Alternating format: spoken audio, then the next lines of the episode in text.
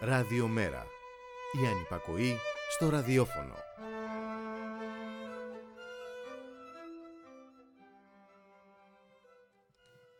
Αθήνα διχασμένη πόλη, κάτοικοι σε διαρκές φλερτ με το παράλογο. Από το πρωί ως το απόγευμα τίποτα δεν θυμίζει ότι ζούμε σε περιοχή πανδημίας εκτός από τις μάσκες. Κίνηση ανθρώπων και οχημάτων θυμίζουν μέρες κανονικότητας με όποιο αρνητικό φορτίο υπάρχει σε αυτή τη λέξη.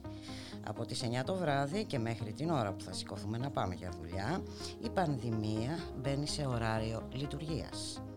Και η κανονικότητα απογυμνώνεται από όλα αυτά που την κάνουν από υποφερτή έως ευχάριστη.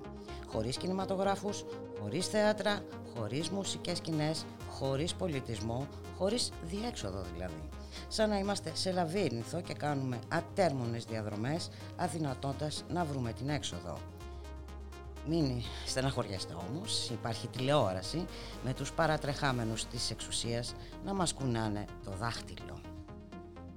Καλό μεσημέρι φίλες και φίλοι, ακροάτριες και ακροατές. Τετάρτη σήμερα, 20 Ιανουαρίου του 2021. Είσαστε συντονισμένοι με το radiomera.gr. Το στίγμα της μέρας η εκπομπή στη ρύθμιση του ήχου ο Γιώργος Νομικός, συνεργάτης μας ο Μπάμπης Κοκόσης, στο μικρόφωνο η Μπούλικα Μιχαλοπούλου. Και ξεκινάμε με Σωτήρια Μπέλου.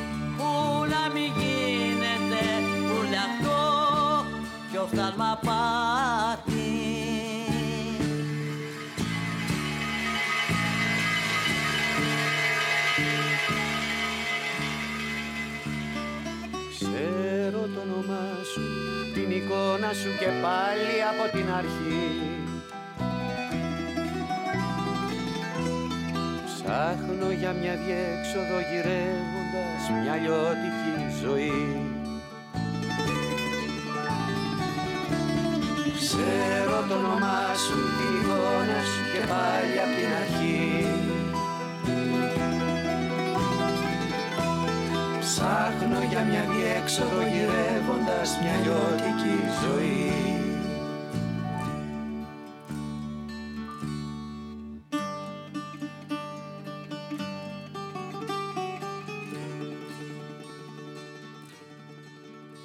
και το όνομά του ξέρουμε και κουβέντες πολλές θα κάνουμε.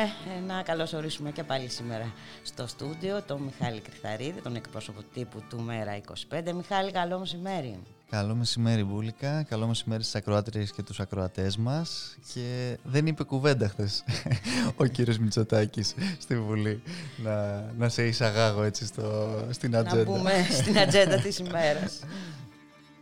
Πράγματι είπε μάλλον, όπως είχαμε πει και χθες, ε, είπε κουβέντα και θα λέγαμε πως άνοιξε το στόμα του και δημιούργησε ρεύμα με αυτό το οποίο είπε για το εμβολιαστικό έτσι, πιστοποιητικό. Καλύτερα πραγματικά να μην το άνοιγε δηλαδή με αυτό. Πραγματικά. Ε, διότι εντάξει πρόκειται ε, για μια εξαιρετικά ανόητη ιδέα όπως ε, είπαμε ακριβώς και χθες, η οποία βεβαίως βλέπουμε ότι καλοβλέπεται από διάφορους οργανισμούς όπως από την ΙΑΤΑ γιατί εντάξει, ο κύριος Μητσοτάκης γενικά ξέρει να πλασάρει καλά τα διάφορα συμφέροντα κατά πώς φαίνεται. Ε, είναι η μόνη δουλειά νομίζω που ξέρει να κάνει καλά ο Κυριάκος Μητσοτάκης. Άριστα την επιτελεί πραγματικά. Θα ακούσουμε αργότερα κατά τη διάρκεια της εκπομπής και τη σχετική δήλωση που έχει κάνει ο Γιάννης Βαρουφάκης. Τώρα, σήμερα έχουμε την ε, ψήφιση στην Βουλή έτσι, της επέκτασης των 12 ναυτικών μιλίων στο Ιόνιο. Εχθές έγινε μια συζήτηση στο Κοινοβούλιο. Για δώσε μας το κλίμα. Πράγματι έγινε αυτή η συζήτηση δυστυχώς σε μια απαξιωμένη βουλή θα έλεγα, έτσι, μια άδεια ε, κοινοβουλευτική αίθουσα και μια κοινοβουλευτική διαδικασία ε, πολύ χαμηλότερη ίσως των περιστάσεων και μιας ψήφισης ενός τέτοιου νομοσχεδίου που όπως και να έχει επεκτείνει έτσι τα χωρικά υδάτα της χώρας έστω σε αυτό το κομμάτι. Πρόκειται βεβαίως για μια δειλή σαφώς ε, κίνηση της ελληνικής πλευράς ε, και, και μια κίνηση η οποία μάλιστα αν ε, την συνδυάσουμε και με τις διερευνητικές εντολές οι οποίες έχουν ξεκινήσει και στις οποίες ε, σέρνεται ο κ. Μητσοτάκης ουσιαστικά σε έναν διμερή διάλογο με επιδιαιτητές κιόλας είτε από το Βερολίνο είτε από την Ουάσιγκτον που είναι δεδομένο. Και δεν ξέρουμε και τι ακριβώς γίνεται. Ακριβώς. με τι προθέσεις πάει. Έτσι ακριβώς και είναι και δεδομένο ότι ανεξαρτήτως των προθέσεων που δεν μπορούμε να είμαστε ιδιαίτερα καλόπιστοι και με τα δείγματα γραφής του αλλά και πέρα από αυτό είναι και δεδομένο ότι οι εντάσεις με αυτόν τον τρόπο δεν θα αμβληθούν διότι από τη μία η Τουρκία και ήδη άγκυρα θέτει αρκετά ζητήματα ε, στο τραπέζι των διαπραγματεύσεων. Είδαμε και προχθές μάλιστα ακόμα και ενώπιον του Υπουργείου Εξωτερικών του, της Γερμανίας ε, να ανατίθενται αυτά τα ζητήματα, ο οποίος βεβαίως ήταν άλλαλος για άλλη μια φορά. Ε, και από την άλλη, αυτό, ακόμα και η διακοπή αυτών των διαπραγματεύσεων των διμερών του διαλόγου αυτού του, του νέου που επανεκκινεί, θα δημιουργήσει και αυτή με τη σειρά της εντάσεις. Γι' αυτό είναι πραγματικά εξαιρετικά σημαντική η πρόταση που έχουμε διατυπώσει εμείς καιρό για την ε, Διεθνή Περιφερειακή Διάσκεψη με πρωτοβουλία της Αθήνας αλλά στη Θεσσαλονίκη προτείνουμε ε, ούτως ώστε πραγματικά να βάλουμε κάτω όλες οι χώρες της Ανατολικής Μεσογείου τα ζητήματα των θαλασσίων ζωνών και μόνο, ούτως ώστε να μπορέσουμε είτε να τα επιλύσουμε στα πλαίσια αυτής της περιφερειακής ε, συνδιάσκεψης, είτε αλλιώς με συνυποσχετικά έτσι, καταζεύγη ε, κτλ. να γίνει μια συνεκδίκαση στην, ε, στη Χάγη σε ένα πραγματικά ρεαλιστικό και δίκαιο τρόπο ε, διευθέτησης έτσι όλης αυτής της ε, έρηδας ας πούμε στην Ανατολική Μεσόγειο που δεν θα αποσκοπεί αποκλειστικά στα συμφέροντα των εξορρεκτικών εταιριών και διαδικασιών αλλά πραγματικά θα βοηθήσει έτσι τους, ε, τους λαούς της Ανατολικής Μεσογείου να βρουν μια κοινή ε, συνισταμένη και σε, σε μια κατεύθυνση άλλης λογικής για μια πραγματικά θάλασσα ευημερίας και κοινής πράσινης έτσι συνανάπτυξης.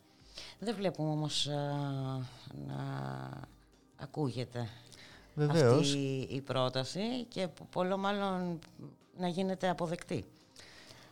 Είναι πράγματι, έχει, μάλλον έχει υπάρξει μία, ε, θα λέγαμε από την πλευρά της Ευρωπαϊκής Ένωσης, ε, ε, μία προσέγγιση αυτής της πρότασης, βεβαίως με μία άλλη εντελώς λογική, έτσι με επιδιαιτητές ξεκάθαρα είτε από το ΝΑΤΟ είτε από την ίδια την Ευρωπαϊκή Ένωση που θα καθορίσουν τα, τα συμφέροντά τους τα οποία θα είναι αυτά τα οποία προείπαμε έτσι με τις εξορρυκτικές και όχι μόνο διαδικασίες ε, από εκεί και έπειτα όμως ακόμα και στο πλαίσιο αυτής της διμερούς διαπραγμάτευσης που έχει ξεκινήσει είναι πάρα πολύ σημαντικό να υπάρχουν και κόκκινες γραμμές. Έτσι είναι αυτό το οποίο είπε και χθες στη, στη Βουλή ο Γραμματέας του ΜΕΡΑ 25 ο Γιάννης Βαρουφάκης ότι σε οποιαδήποτε διαπραγμάτευση είτε είναι οικονομική είτε και εδώ πέρα όσον αφορά τα εθνικά ε, ζητήματα ε, χρειάζεται να υπάρχουν πραγματικά κόκκινες γραμμές διότι αλλιώς δεν διαπραγματεύεσαι, απλά επαιτείς. Μιχάλη, να ακούσουμε την σχετική δήλωση και να προχωρήσουμε. Βεβαίως, βεβαίως. Εμείς στο ΜΕΡΑ25 από τη μία μεριά λέμε όχι στην ενδοτικότητα που είναι αναπόσπαστο κομμάτι των διμερών διαπραγματεύσεων. Λέμε όχι στο ναι σε όλα στο Βερολίνο και στην Ουάσιγκτον. Γιατί; Γιατί μέσα από το Βερολίνο και από την Ουάσιγκτον θα προωθηθεί μια ατζέντα την οποία ούτε εσείς μπορείτε να σηκώσετε. Όπου θα υπάρχουν και τα Δωδεκάνησα, θα υπάρχει και η Θράκη, θα υπάρχουν και οι γκρίζε ζώνες. Λέμε λοιπόν όχι στην ενδοτικότητα γιατί η ενδοτικότητα θα φέρει ένταση. Θα φέρει κλιμάκωση και όχι αποκλιμάκωση των εντάσεων. Και παράλληλα βεβαίως με όλα μας το είναι λέμε όχι στις εθνικιστικές κραυγές γιατί οι εθνικιστικές κραυγές αυτό έχει αποδείξει η ιστορία είναι το προήμιο για την ενδοτικότητα. Για να μην πω ότι σε άλλες περιόδους της ιστορίας μας οι εθνικιστικές κραυγές οδήγησαν και στο δοσυλλογισμό. Όχι λοιπόν στην ενδοτικότητα, όχι στις εθνικιστικές κραυγές που θα φέρουν την ενδοτικότητα, που θα, φέρουν, που θα φέρει την αποτυχία, τους κινδύνους και την ένταση. Εμείς στο ΜΕΡΑ25 λέμε θέλετε πραγματική εθνική στρατηγική με όραμα την εθνική ασφάλεια; Ορίστε σήμερα, μόνο μερός, επί χαρτών, όχι θεωρητικά, ορίστε ποιες είναι οι μέγιστες διεκδικήσεις της χώρας μας και δηλώστε τι θεωρούμε εμείς κάζους βέλη. Η Τουρκία το κάνει. Εμείς πότε επιτέλους θα δηλώσουμε τι πρέπει, ποιες πράξεις και πού πρέπει να γίνουν θα πυροδοτήσουν αυτομάτως μια αντίδραση των ελληνικών ενόπλων δυνάμεων. Εγώ δεν λέω να είμαστε μαξιμαλιστές, αλλά κάποια στιγμή πρέπει να χαράξουμε κόκκινες γραμμές. Γιατί αν δεν χαράξεις κόκκινες γραμμές, είτε είναι στο Eurogroup, είτε είναι στις διαπραγματεύσεις με την Άγκυρα, δεν διαπραγματεύεσαι. Γίνεσαι επέτης. Μιχάλη, τα άλλα κόμματα της αντιπολίτευσης τι στάση κράτησαν; Κοίταξε, αυτό το οποίο γνωρίζουμε γενικά είναι πως θα υπερψηφιστεί mm. η επέκταση, όπως και, όπως και το ΜΕΡΑ25 φυσικά θα υπερψηφίσει.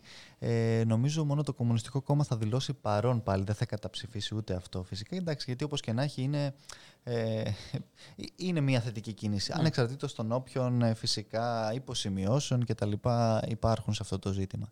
Ε, το, το, το βασικό όμως είναι πράγματι το κατά πόσο υπάρχει μια εθνική στρατηγική σε αυτά τα ζητήματα και αν υπάρχει κατά πόσο έχει να βαγίσει κιόλας αυτή. Έτσι, διότι ε, αυτά τα οποία βλέπουμε δυστυχώς και και είναι και πολιτικές τις οποίες ε, θα λέγαμε ότι υπάρχει μια συνέπεια στο μνημονιακό τόξο. Έτσι. Βλέπαμε την πρόσδεση στο άρμα του κυρίου Τραμπ και του κυρίου Νετανιάχου και από τον κύριο Τσίπρα και μάλιστα ε, μετεπένων. Ε, κάτι το οποίο φυσικά ο κύριος Μητσοτάκης άλλο που δεν θα ήθελε να συνεχίσει ε, και από εκεί και έπειτα έρχεται αυτή η ιστορία ας πούμε, να, να συνεχίσει και να κουμπώσει και με τις, ε, τις συμβάσεις που έχουν ήδη υπογραφεί για τις εξορίξεις. Στη συνέχεια φυσικά πάντα προστίθενται και οι Ένα συμβάσεις... Ένα πολύ μεγάλο ζήτημα αυτό το θέμα των εξορίξεων που θα πρέπει να το, να το δούμε αναλυτικότερα σε κάποια άλλη... Με, με πολλές διαστάσεις, μία εκ των οποίων είναι και οι, οι συμβάσεις των εξοπλισμών που έρχονται μετά από αυτές τις ε, συμβάσεις των εξορίξεων και είδαμε ήδη διάφορα προγράμματα και να σχεδιάζονται και να περνάνε και να ψηφίζονται. Να μην ξεχνάμε και την ψήφιση των Ραφαλ, έτσι, τη στιγμή που υπάρχουν τεράστιες ε, ανάγκες στον χώρο της οικίας, στον χώρο της παιδείας, συνεχίζουμε το ίδιο εξοπλιστικό γαϊτανάκι περασμένων χωρών. Ακριβώς. Είναι, είναι μια αλληλουχία ε, πραγμάτων όπως ε, λες και εσύ. Και το, το, το, το, ζήτημα είναι ότι παρουσιάζεται κιόλας ως εθνική επιτυχία κάτι τέτοιο το οποίο κανονικά εντάξει είναι, είναι, είναι μια ντροπή. Και είναι μια ντροπή που αν λάβουμε κιόλας υπόψη μας το γεγονός ότι τρώμε και την ε, μία καρπαζιά μετά την άλλη και στις συνόδους κορυφής, γιατί να θυμίσουμε ότι από τον Οκτώβριο η κυβέρνηση ε, μας έλεγε πως θα πάει και θα φέρει κυρώσεις οι οποίες θα δαγκώνανε και στη συνέχεια αναβλήθηκαν αυτές για το Δεκέμβριο, όπου ξαναβλήθηκαν για το Μάρτιο.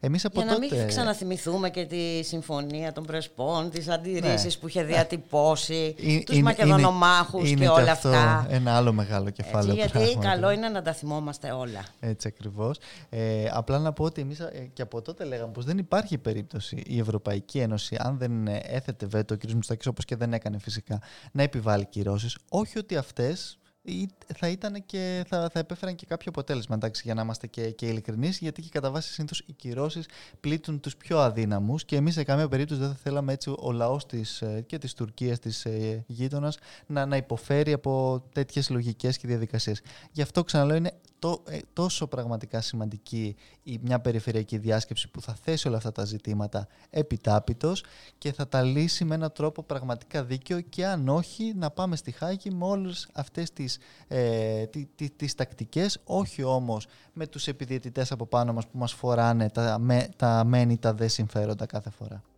Μιχάλη, ε, να κάνουμε ένα μουσικό διάλειμμα. Βεβαίως.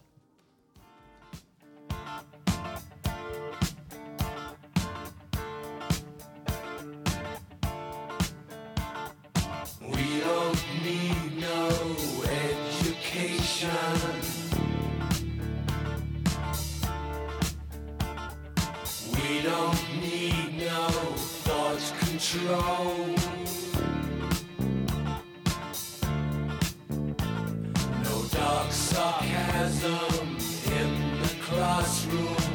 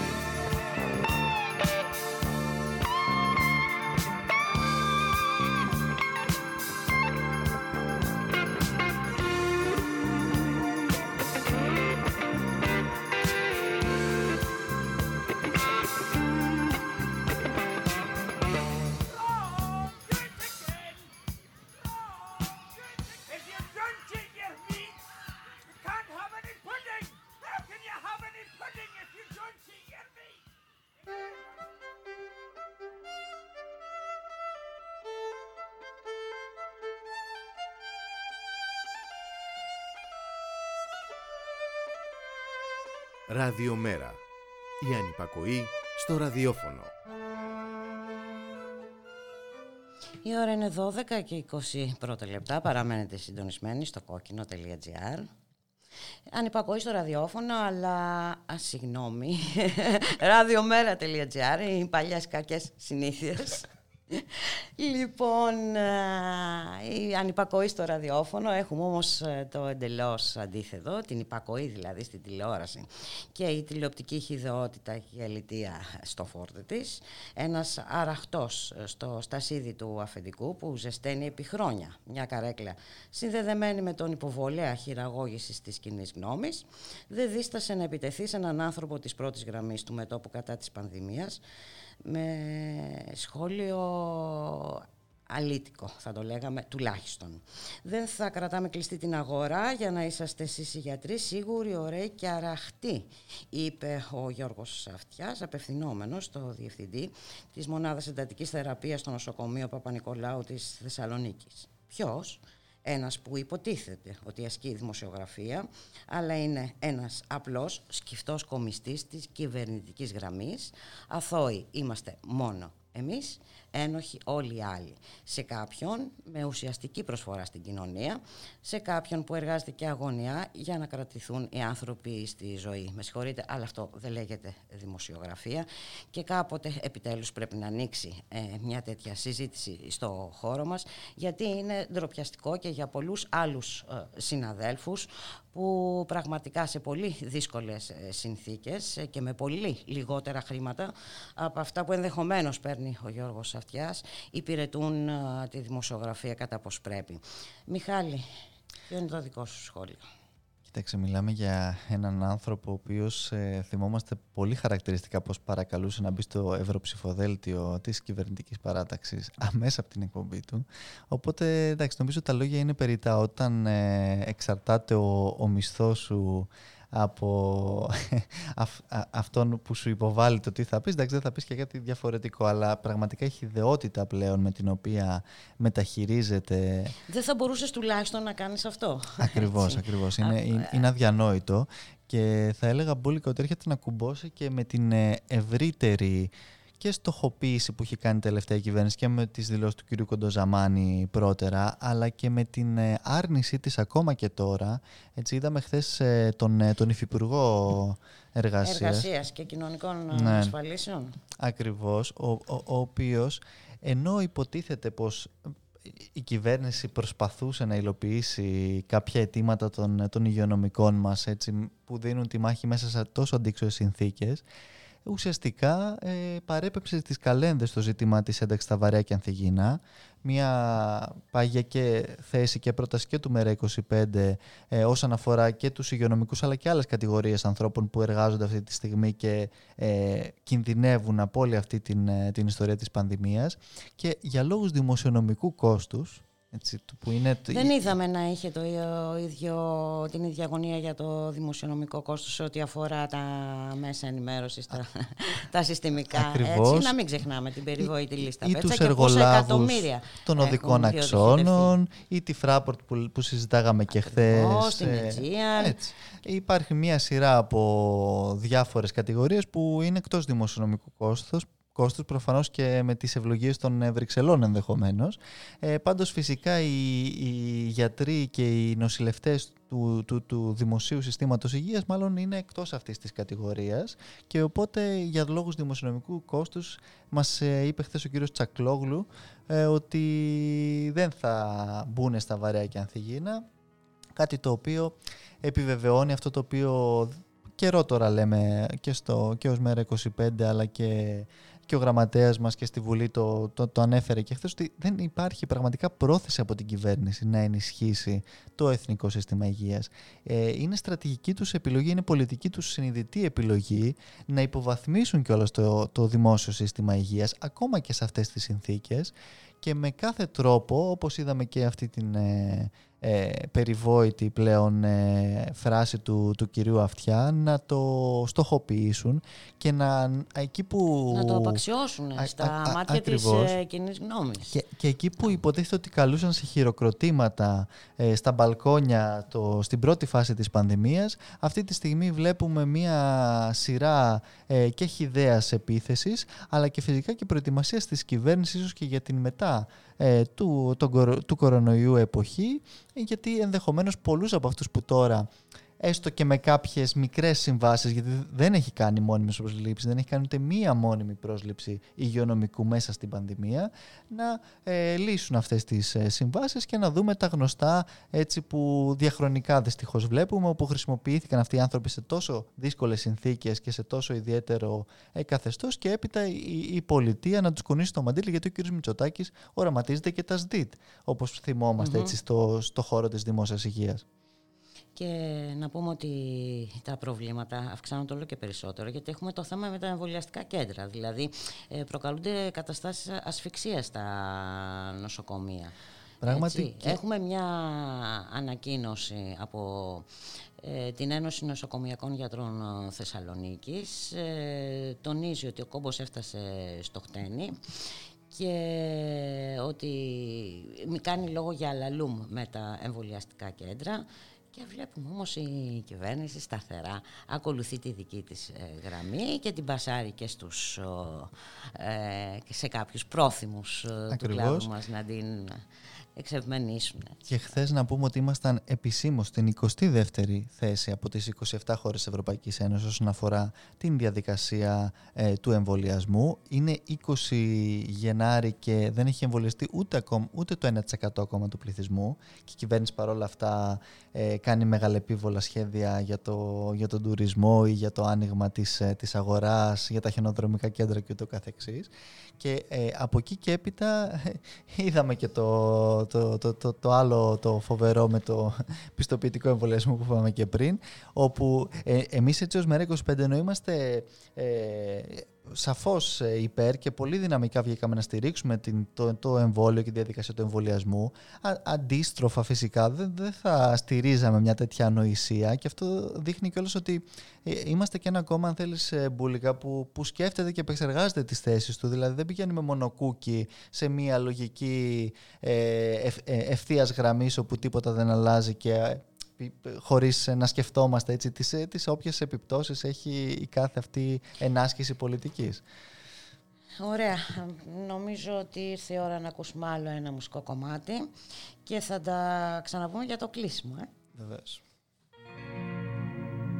Blue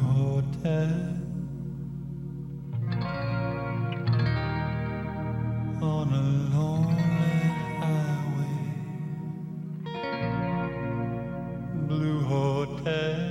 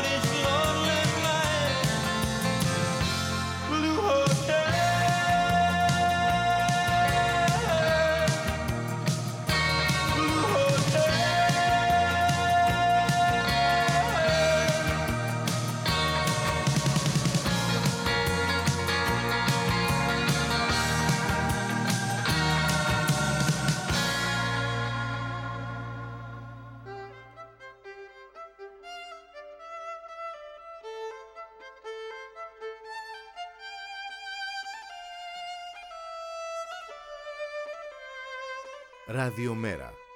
Η ανυπακοή στο ραδιόφωνο. Μας βρίσκεται στο radiomera.gr Η ώρα είναι 12 και 31 πρώτα λεπτά Σήμερα είναι μια μέρα ιστορική Έχουμε μια ιστορική επέτειο μάλλον Σαν σήμερα στις 20 Ιανουαρίου του 1942 είχαμε τη διάσκεψη της Βάνζε που έμεινε στην ιστορία γιατί, γιατί το μήνυμα που δόθηκε από αυτήν τη ε, διάσκεψη σε αυτό το προάστιο του Βερολίνου ήταν «Εξοντώστε τους Εβραίους». Αυτό ήταν ε, το σύνθημα για την αγριότητα, τη φρίκη που ακολούθησε, έτσι, ε, τις αγριότητες και την κτηνοδία που προκάλεσε αυτός ο φωνικός πόλεμος. 60 εκατομμύρια άνθρωποι έχασαν τη ζωή τους, 20 εκατομμύρια στρατιώτες και 40 εκατομμύρια άμαχοι. Γι' αυτό λοιπόν ε, οι ηγέτες του κόσμου αποφάσισαν ε, να συμπληρώσουν το χάρτη των Ηνωμένων Εθνών με ένα οδικό χάρτη που θα εγγυάτω τα δικαιώματα για όλους τους ανθρώπους παντού στον κόσμο και έχουμε φτάσει στο 2021. Δεν ξέρω ε, κατά πόσον ισχύει ότι η αναγνώριση της σύμφυτης αξιοπρέπειας καθώς και των ίσων και αναπαλωτρίων δικαιωμάτων όλων των μελών της ανθρώπινης οικογένειας αποτελεί το θεμέλιο της ελευθερίας, της δικαιοσύνης και της ειρήνης στον κόσμο. Δεν θα λέγαμε ότι ο κόσμος παρουσιάζει μια τέτοια εικόνα σήμερα και αυτομάτως δεν ξέρω γιατί οι συνειρμοί με φέρνουν στις Ηνωμένες Πολιτείες. Σήμερα Μιχάλη Κρυθαρίδη έχουμε την ορκομοσία του Biden. Και γίνεται, κάποιοι κάνουν λόγο για αλλαγή σελίδας. Ε, μπορούμε να μιλάμε για αλλαγή σελίδας; Πραγματικά είναι η επίσημη σήμερα πρώτη του, του κυρίου Biden.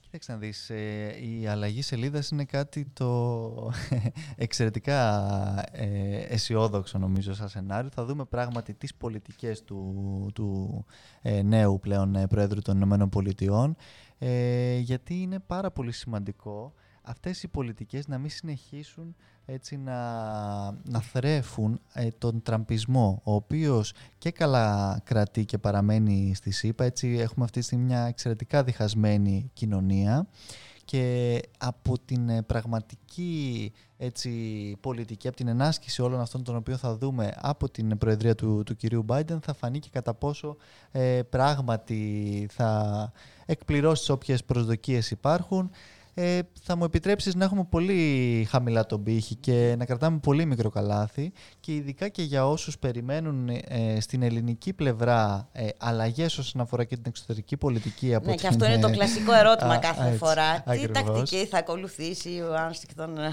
Η, η απάντηση εκεί πραγματικά είναι τόσο ιστορικά δοσμένη ότι δεν υπάρχει καμία περίπτωση να αλλάξει το οτιδήποτε όσον αφορά έτσι, ε, την, ε, το ζήτημα των ελληνοτουργικών ουσιαστικά που μας καίει και την ελληνική πλευρά.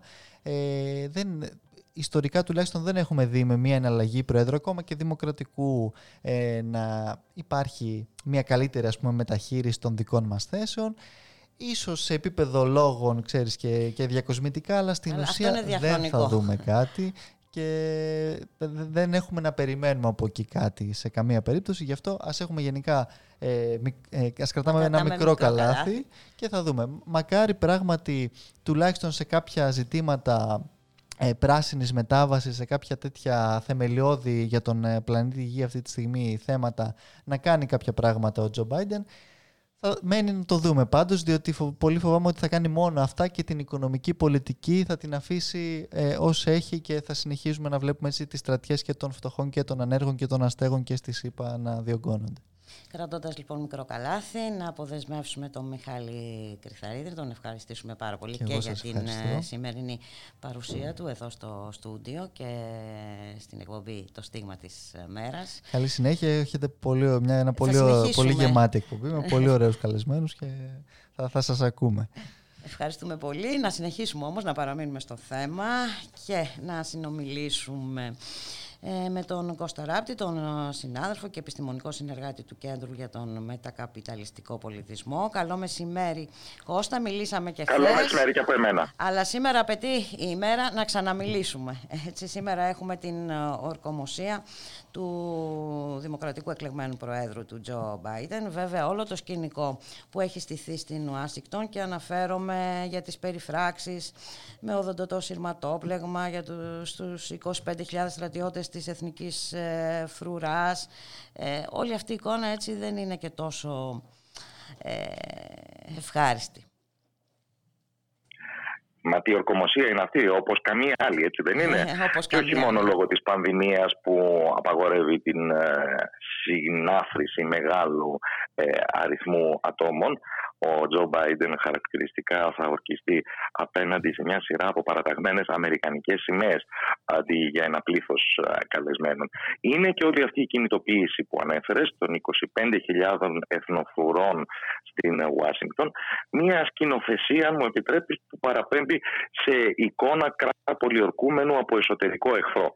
Και άλλωστε το γεγονός ότι ο Ντόναλτ Τραμπ δεν θα παραστεί την ορκομοσία του διαδόχου του, σπάζοντας έτσι την μακρά παράδοση, είναι και αυτό κάτι το πολύ ενδεικτικό των εσωτερικών εντάσεων που δοκιμάζουν οι Ηνωμένες Πολιτείες.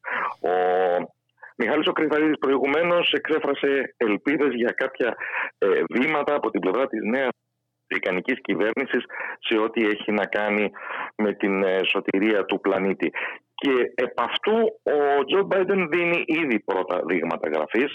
Είναι ένα σχετικά εύκολο πεδίο για αυτόν, γιατί οι τελευταίες πληροφορίες για τα πρώτα του εκτελεστικά διατάγματα ε, έχουν να κάνουν με την διακοπή της διαδικασίας απόσυρσης των Ηνωμένων Πολιτειών από τον Παγκόσμιο Οργανισμό Υγείας που είχε δρομολογήσει ο Ντόναλτ Τραμπ, με την επιστροφή των Ηνωμένων Πολιτειών στο Σύμφωνο των Παρισίων για την κλιματική αλλαγή, καθώς και με τον τερματισμό του, της απαγόρευσης ε, ταξιδιών από διάφορες χώρες, κυρίως μουσουλμανικές.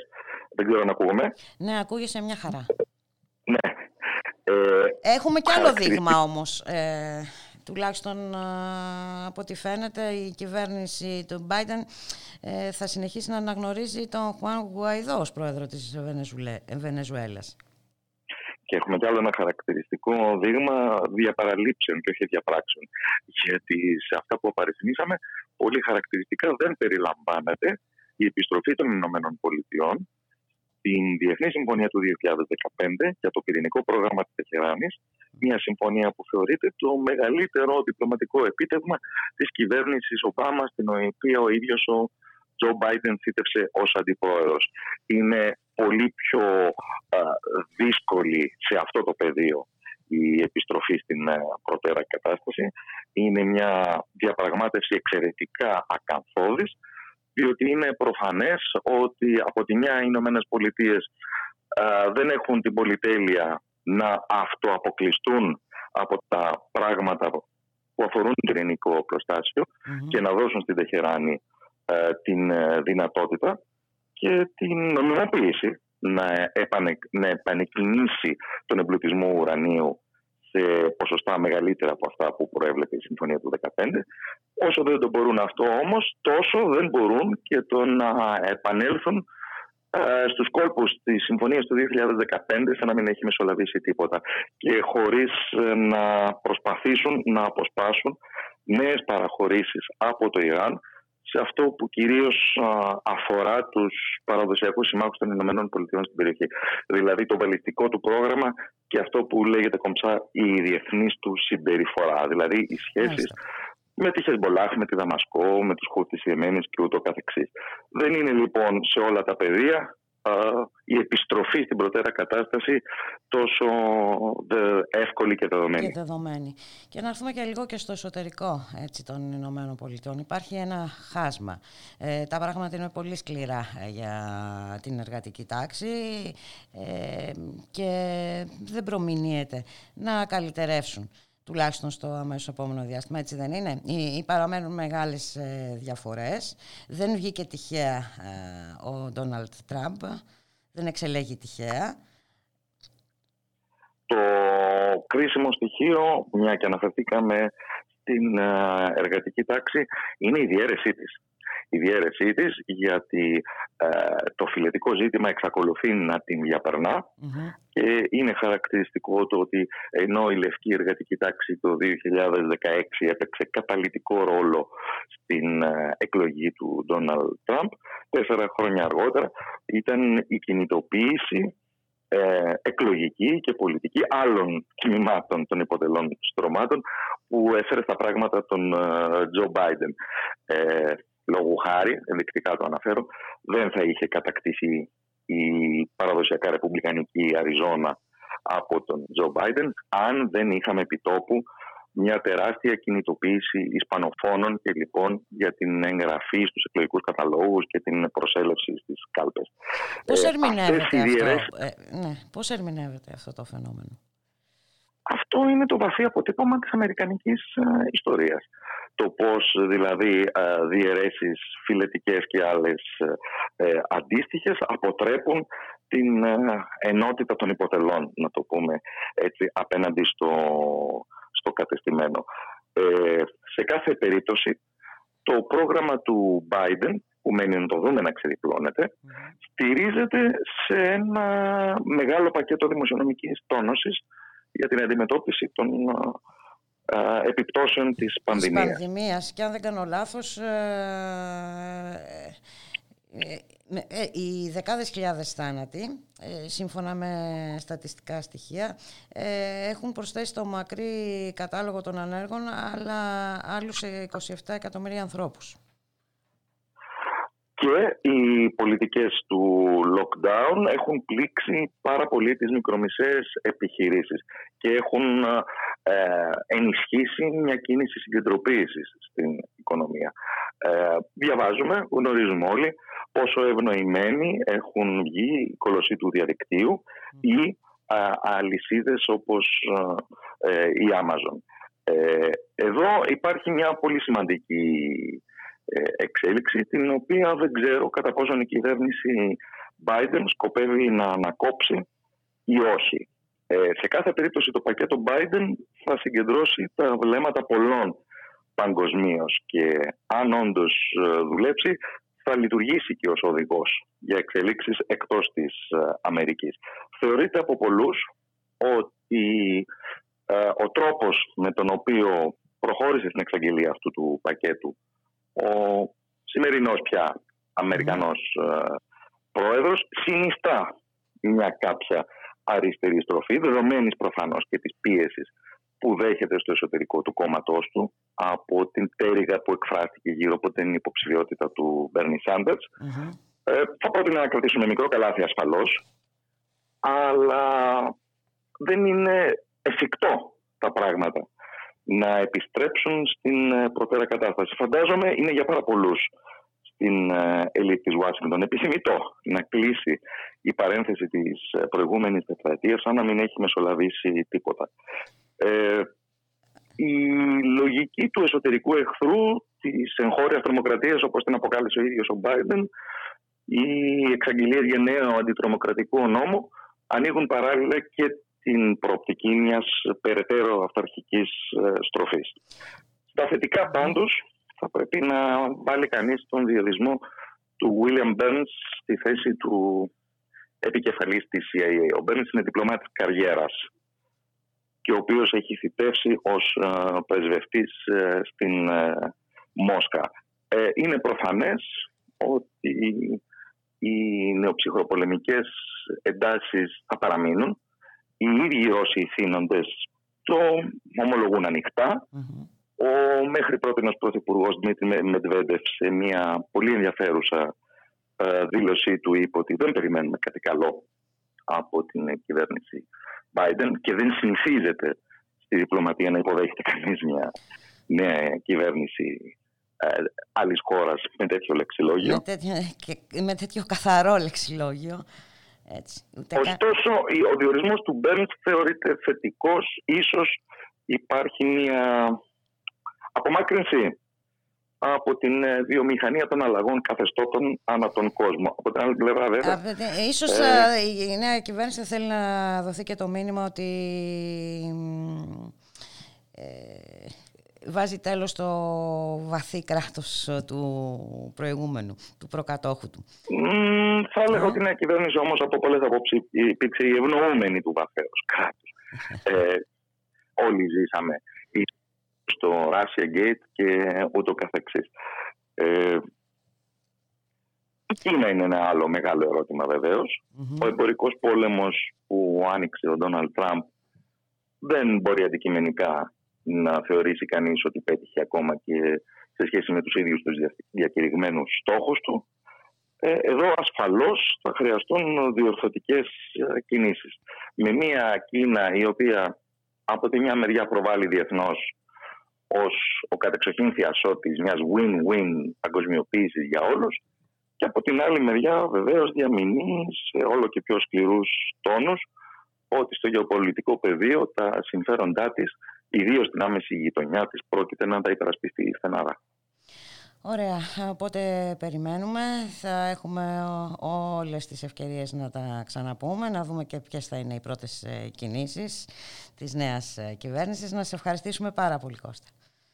Εγώ ευχαριστώ. Να είσαι καλά. Καλή συνέχεια.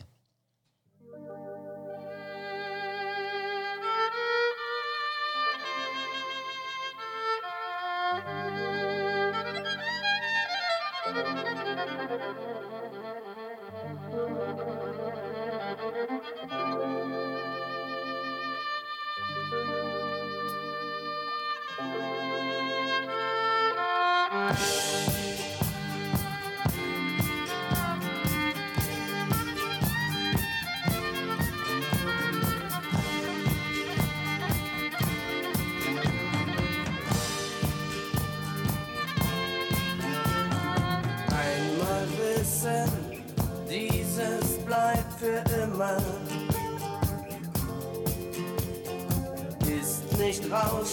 Schon, die Nacht verklagt.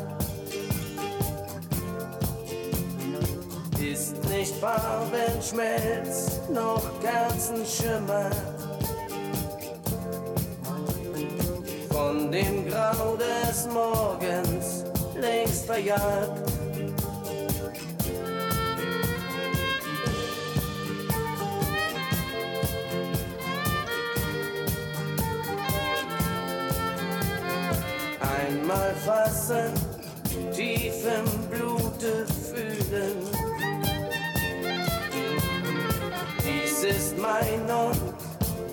just thought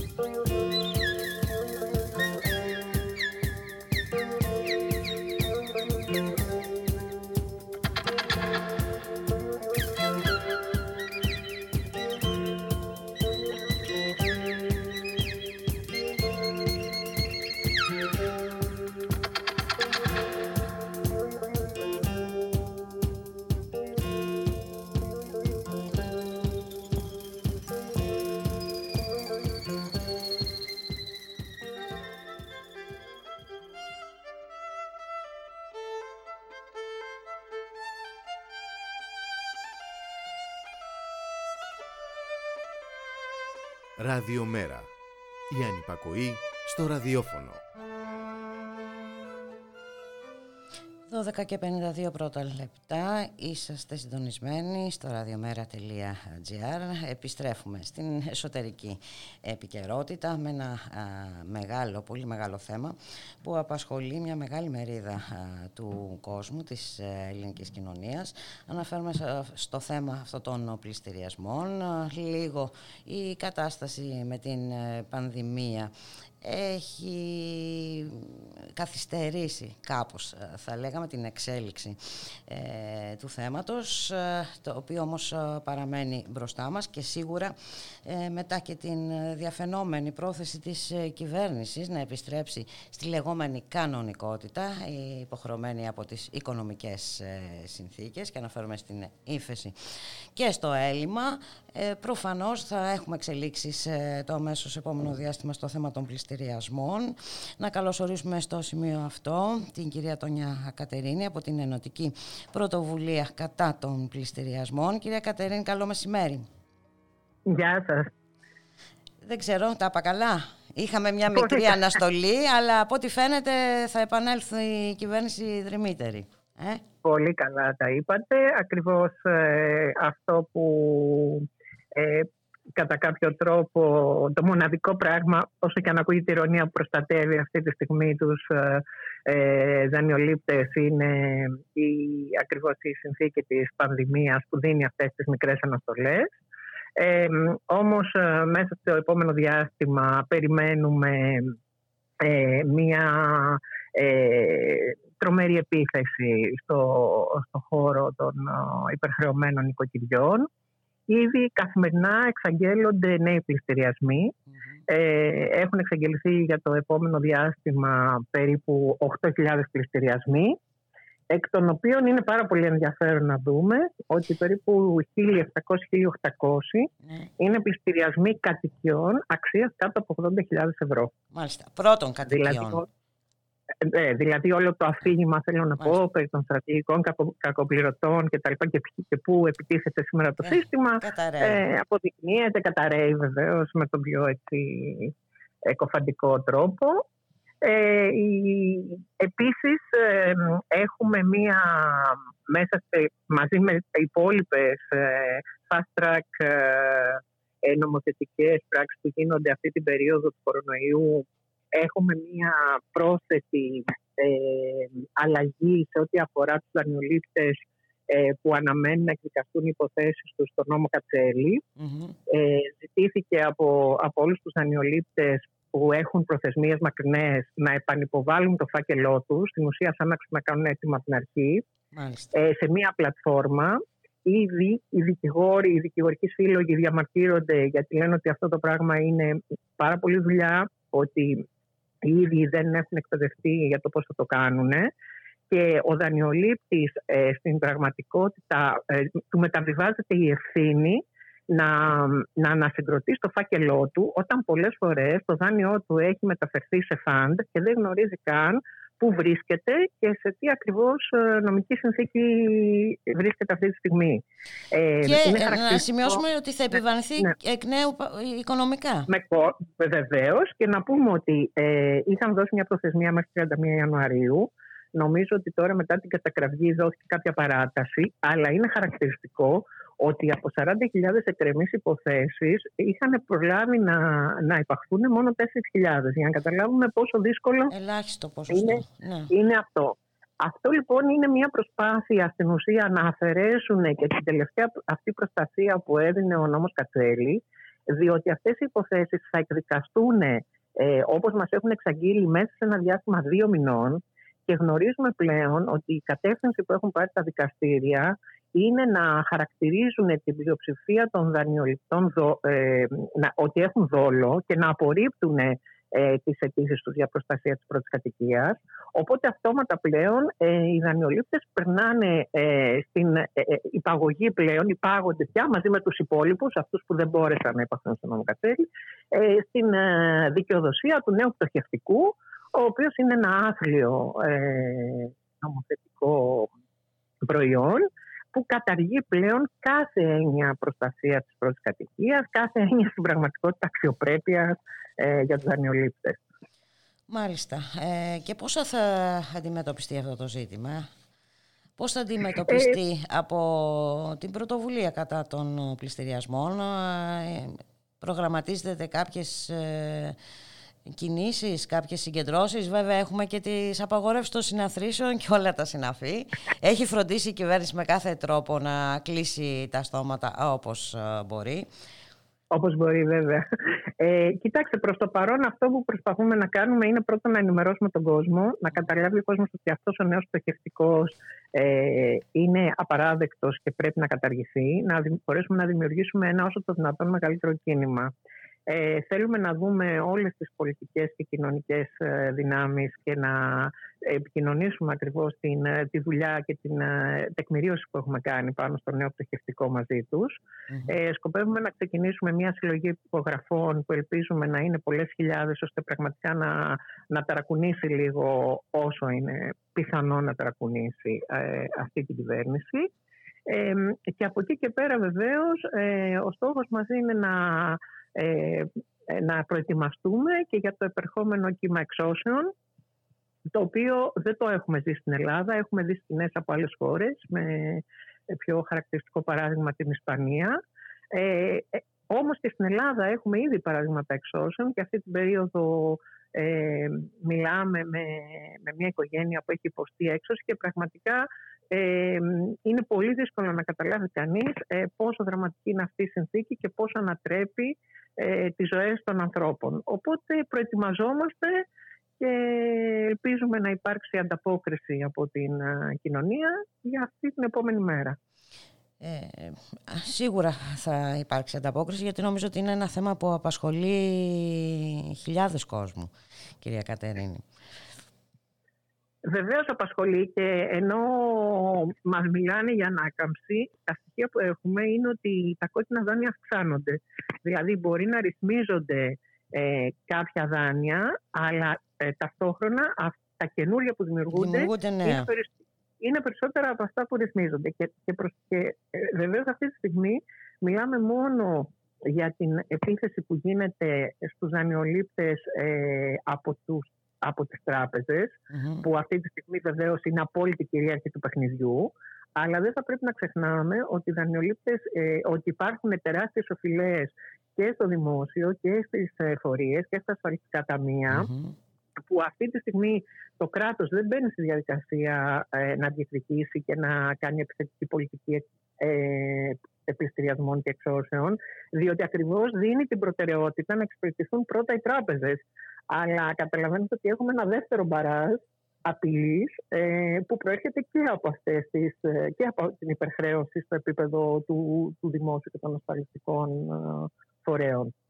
Δεν γλιτώνεις από πουθενά, δηλαδή, εν ολίγης, θα πρέπει να αντιμετωπίσει. Κοιτάξτε, εμείς πολλές φορές έχουμε πει ότι ένα από τα πράγματα δηλαδή που λέμε είναι ότι ε, τα δάνεια, τα οποία, οι οφειλές που δημιουργήθηκαν μέσα στην κρίση θα πρέπει να υποστούν δραστικό κούρεμα. Δεν το λέμε μόνο το λένε και οι διεθνείς οικονομολόγοι. Δεν γίνεται Όπως ένα κράτος δεν μπορεί να προχωρήσει αν δεν γίνει ένα κούρεμα στο χρέος του, με τον ίδιο τρόπο και ένας ιδιώτης, ένα νοικοκυριό δεν μπορεί να προχωρήσει αν πρέπει σε όλη τη ζωή του να κουβαλάει την οφειλή που διαμορφώθηκε μέσα σε μια συνθήκη οικονομικής δυσφραγία. Αν ναι, λοιπόν δεν ναι. έχουμε σοβαρά κουρέματα, δεν θα μπορέσουν εκατομμύρια άνθρωποι να ορθοποδήσουν ποτέ. Να σας πω κυρία Κατερίνη, τώρα να πάμε λίγο στην αντιπολίτευση. Έτσι. Ποιες είναι οι θέσεις mm-hmm. της αντιπολίτευσης; Κοιτάξτε να δείτε, μέχρι στιγμής δεν έχουμε δει ε, πολύ σοβαρές ε, ε, αντιδράσεις. Ε, ξέρω, γνωρίζω ότι υπάρχουν ε, κάποιες επεξεργασίες. Ε, ας πούμε, έχω συμμετάσχει προσωπικά σε μια ημερίδα του Μέρα και ξέρω ότι υπάρχουν κάποιες επεξεργασίες για απαντήσεις, ε, για, για απάντηση στα κόκκινα δάνεια. Ε, από την πλευρά της μίζωνος αντιπολίτευσης υπάρχει κατά τη γνώμη μου μεγάλη αμηχανία ε, και δεν θα μπορούσε να είναι και αλλιώς. Δεν θα μπορούσε να είναι διαφορετικά αφού... Με δεδομένο ότι συνέβαλε Ακριβώς. ακριβώς και του προστατευτικού πλαισίου με αλλεπάλληλες ε, ε, αλλεπάλληλα κουρέματα των δυνατοτήτων που έδινε ο νόμος Κατσέλη. Τρεις τουλάχιστον φορές νομοθέτησε προς αυτή την κατεύθυνση. Είχαμε τη θέσπιση λοιπόν... της δυνατότητας πώλησης δανείων σε φανς, αρχικά με κάποιους περιορισμούς για στεγαστικά δάνεια έτσι και ειδικά τις πρώτες κατοικίες. Μετά είχαμε τη δημιουργία της πλατφόρμας ηλεκτρονικών πληστηριασμών. Έτσι. Είχαμε την ποινικοποίηση των, των, των ανθρώπων βέβαια, των κινητοποιήσεων κατά των πληστηριασμών. Οπότε, οπότε, είναι οπότε... φυσιολογική αυτή η αμηχανία. Ναι. Ακριβώς, είναι φυσιολογική αυτή η αμηχανία και έχουμε και πάρα πολλά άρθρα ε, από τους ε, υπεύθυνους σε αυτό το τομέα, για παράδειγμα τον κύριο Δραγατσάκη που έλεγε ας πούμε πολύ ρητά ότι ε, η προτεραιότητά μας είναι η εξυπηρέτηση των τραπεζών. Δηλαδή είναι πολύ δύσκολο αυτή τη στιγμή και δεν ελπίζουμε πολλά από τη μείζων αντιπολίτευσης. Ε, Όμως πιστεύουμε και επίσης επειδή διαβάσαμε και τις παρεμβάσεις που έκαναν στο πτωχευτικό, ήταν πραγματικά ε, κάπως πολύ ήπιε και απογοητευτικές. Ε, εμείς πιστεύουμε ότι πρέπει να υπάρξει ε, μια ε, προστασία της πρώτης κατοικίας, ε, φυσικά με εισοδηματικά κριτήρια και με κριτήρια αξίας κατοικίας, δεν μιλάμε κατοικίες εκατομμυρίων, αλλά δεν γίνεται να μην υπάρχει αυτό σε μια χώρα που δεν έχουμε στεγαστικές πολιτικές. Δηλαδή σε μια χώρα που άμα μείνεις άστεγος είσαι στο έλεος του Θεού, που δεν υπάρχει κοινωνική κατοικία, που δεν παράγεται δημόσια κατοικία εδώ και πολλά χρόνια. Mm-hmm. Επίσης, ο Οργανισμός Εργατικής Κατοικίας θυμόμαστε. Δεν γίνεται λοιπόν σε αυτή τη χώρα που δεν έχεις προνοιακές πολιτικές στέγης να μην προστατεύεις την κατοικία των ανθρώπων. Άρα από εκεί πρέπει να ξεκινήσουμε τη συζήτηση και αυτό πρέπει να είναι ένα μήνυμα στο διάλογο που κάνουμε. Να σας ευχαριστήσουμε πάρα πολύ. Ήταν πολύ ενδιαφέρουσα η συνομιλία μαζί σας. Καλή συνέχεια. Και εγώ ευχαριστώ πολύ και να είμαστε σε επαφή για να μας στηρίξετε και στις επόμενες πρωτοβουλίες που ελπίζουμε να πάρουμε. Αυτό είναι εκ των Ουκάνευ. Ευχαριστώ πολύ. Να είστε καλά. Γεια σας. Γεια σας κυρία Κατερίνη. Ήταν η κυρία Τόνια Κατερίνη από την Ενωτική Πρωτοβουλία κατά των πληστηριασμών. Παραμένετε συντονισμένοι στο radiomera.gr και μιας και αναφερθήκαμε στο θέμα των πληστηριασμών, να πούμε ε, μερικές από τις προτάσεις που καταθέτει το ΜΕΡΑ 25. Όπως τονίζει στη θέση του Ηρακλή πρέπει να μπει ο Οδυσσέας, μια νέα δημόσια εταιρεία διαχείρισης ιδιωτικού χρέους που τερματίζει την πώληση των κόκκινων δανείων στα ταμεία, καταργεί τους πληστηριασμούς πρώτης κατοικίας και των εν λειτουργία μικρομεσαίων επιχειρήσεων, παγώνει τα κόκκινα δάνεια χωρίς ο δανειολήπτης να χάνει το ποσοστό ιδιοκτησίας που έχει και σταματά την εξαγωγή υπεραξιών από τα αρπακτικά ταμεία στο εξωτερικό. Ε, υπάρχουν και υποσημειώσεις βέβαια σε αυτήν την ε, πρόταση. Κάποια στιγμή θα μπορέσουμε να τα δούμε όλα αυτά αναλυτικά. Προς το παρόν πάμε να ακούσουμε ένα μουσικό κομμάτι. Babe, don't try to call. My heart is sticking and shore just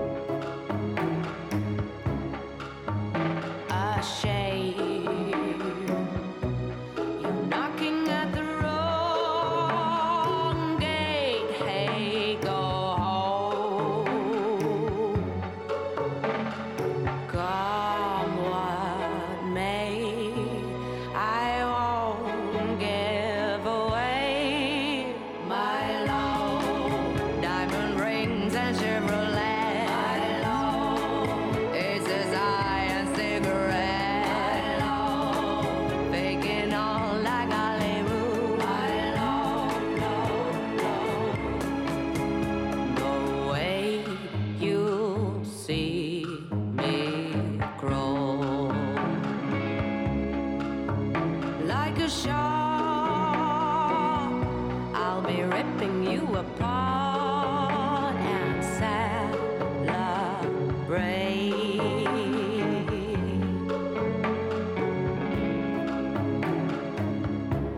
with lots of champagne.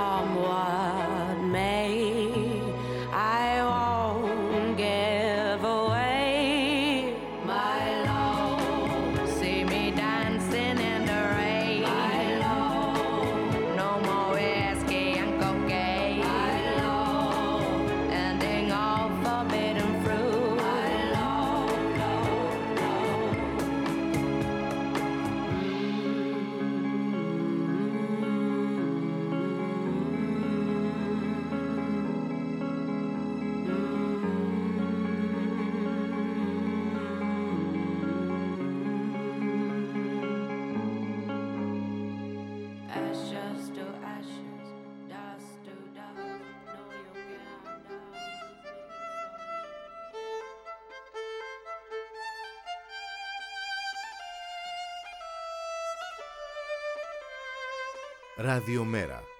Η ανυπακοή στο ραδιόφωνο.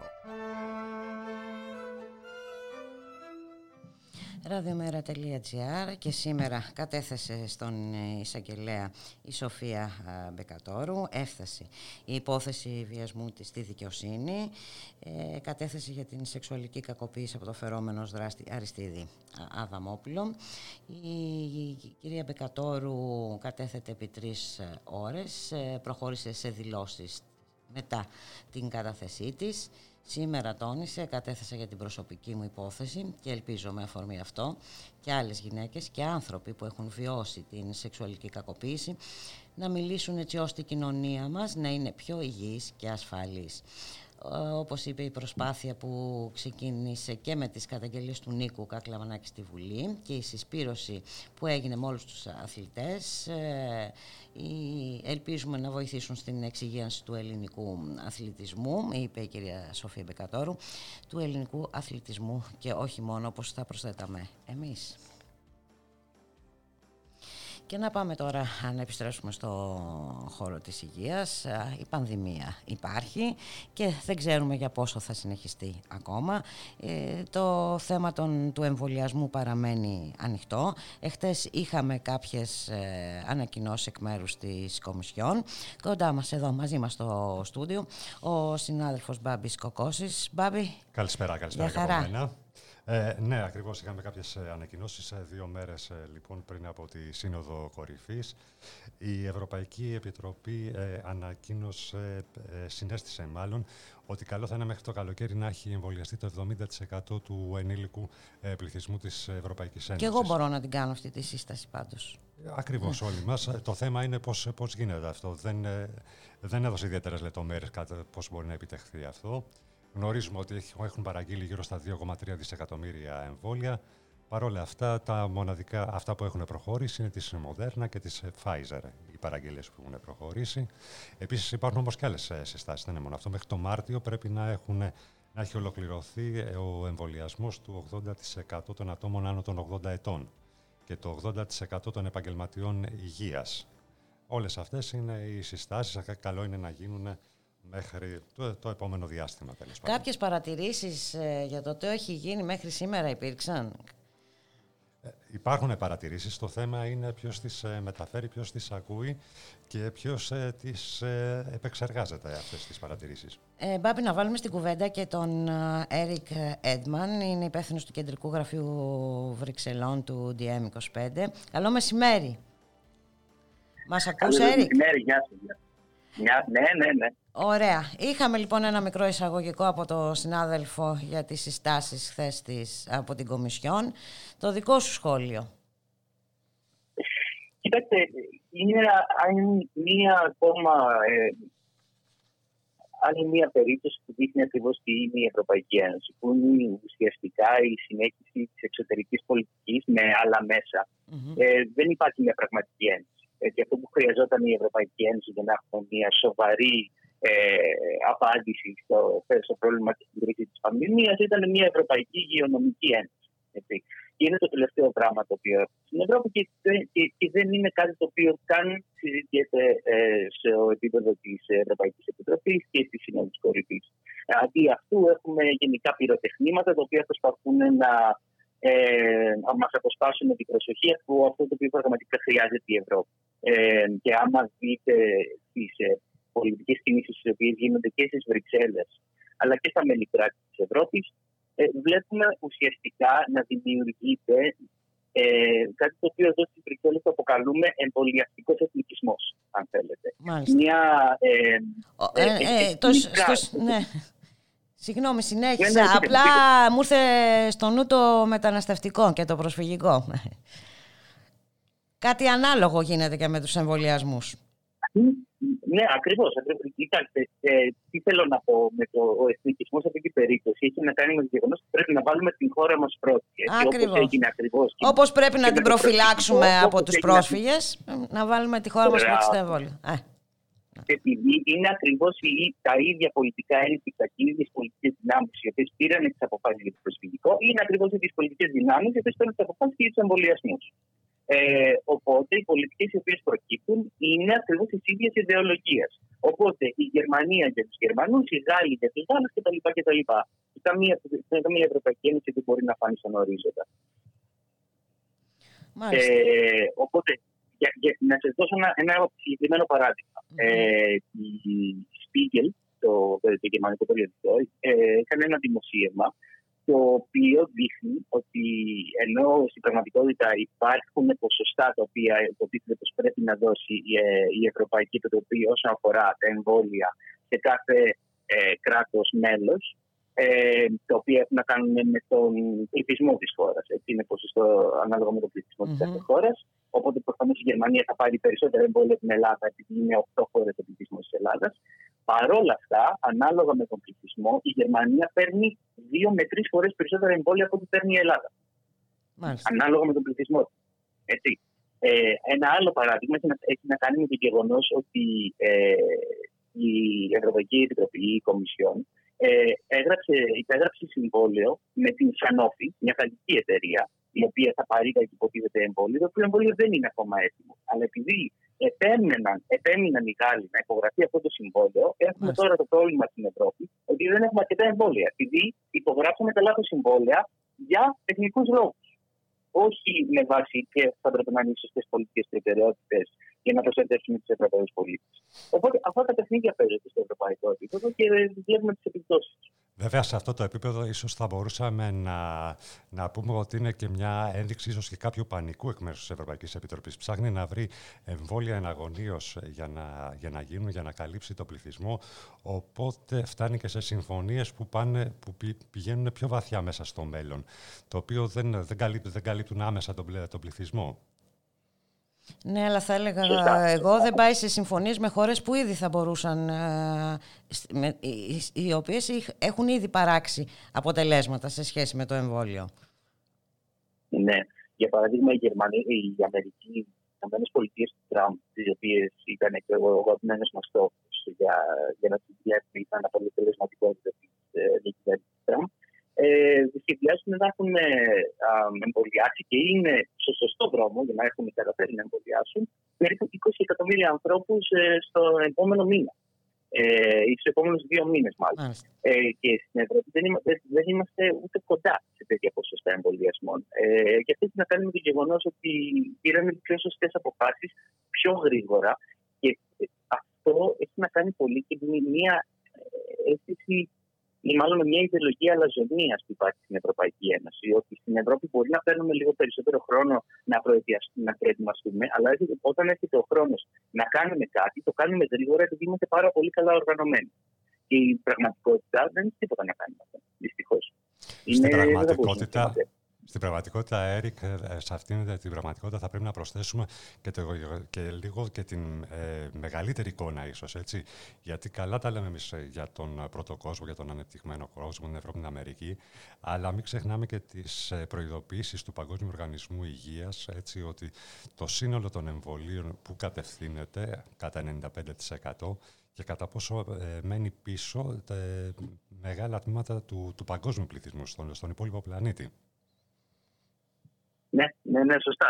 Είναι πραγματικά αυτό είναι ένα άλλο θέμα για το οποίο η Ευρώπη τώρα, το οποίο η Ευρώπη τώρα έχει αρχίσει να συζητάει, το οποίο έχει πάλι να κάνει με τον εμβολιαστικό ε, εθνικισμό. Mm-hmm, ε, σωστά. Όπου, όπου ενώ τα περισσότερα κρούσματα για αρχικά, όχι πλέον, αλλά αρχικά ήταν σε χώρες της Αυστρίας κτλ. Ε, οι περισσότεροι εμβολιασμοί, ε, τα εμβόλια τα ίδια παράγονται σε χώρες της Δύσης και ε, δίνονται στους πολίτες της Δύσης ε, με αποτέλεσμα χώρες ε, πέρα ε, από την, την παγκόσμια Δύση, το, το, το βόρειο ημισφαίριο γενικότερα, ε, να μην έχουν πρόσβαση σε αυτά τα εμβόλια και να μην, να μην υπάρχει κάποια, κάποιο πρόγραμμα για την παροχή αυτής των εμβολίων σε χώρες πέρα από την Δύση. Έρικ, να πάμε και σε ένα άλλο μεγάλο θέμα, να πάμε στο, στα λεγόμενα πιστοποιητικά εμβολιασμού. Και η ιδέα για πιστοποιητικό εμβολιασμό ως διαβατήριο ανοσίας, κατά πώς φαίνεται κερδίζει όλο και περισσότερο έδαφος. Ναι, το οποίο αρχικά εδώ στις Βρυξέλλες οι περισσότερες οι κυβερνητικές οργανώσεις που έχουν την έδρα τους εδω το, το, το, το, το, το, το θεωρήσανε για να το πω. Ε, ας, το, ας το πούμε τουλάχιστον γελίο. Σαν ιδέα. Ναι, αλλά φαίνεται ότι το γελίο σιγά σιγά ε, γίνεται αποδεκτό. Ναι, ναι, ναι, και θα δείτε, θα δείτε ότι αυτή η ιδέα του εμβολιαστικού εθνικισμού που λέμε στις Βρυξέλλες έχει τα πλοκάμια της παντού.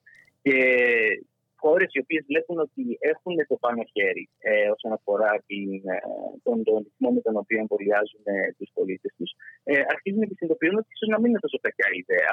Ε, διότι θα τους ε, θα, θα τους φέρουν σε μια καλύτερη θέση από άλλες χώρες της Ευρωπαϊκής Ένωσης, που θα μπορούσαν να προσφέρουν κάτι στους πολίτες τους που δεν μπορούν να προσφέρουν άλλες χώρες. Οπότε το θεωρούν μια πολιτική νίκη, μια στιγμή πολιτική νίκη.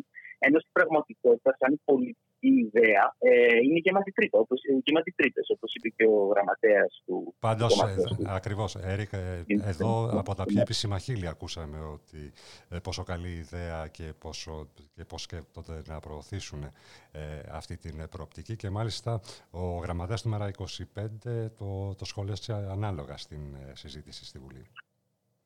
Μπορούμε, μπορούμε να ακούσουμε το αντίστοιχο ηχητικό τώρα.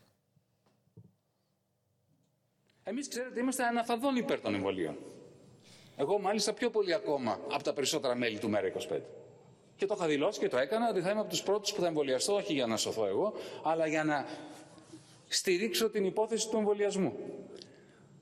Όταν όμως βγαίνει ο Πρωθυπουργός και προτείνει στην Κομισιόν την εισαγωγή του εμβολιαστικού διαβατηρίου, δεν καταλαβαίνει ότι υπονομεύει την προσπάθεια του εμβολιασμού.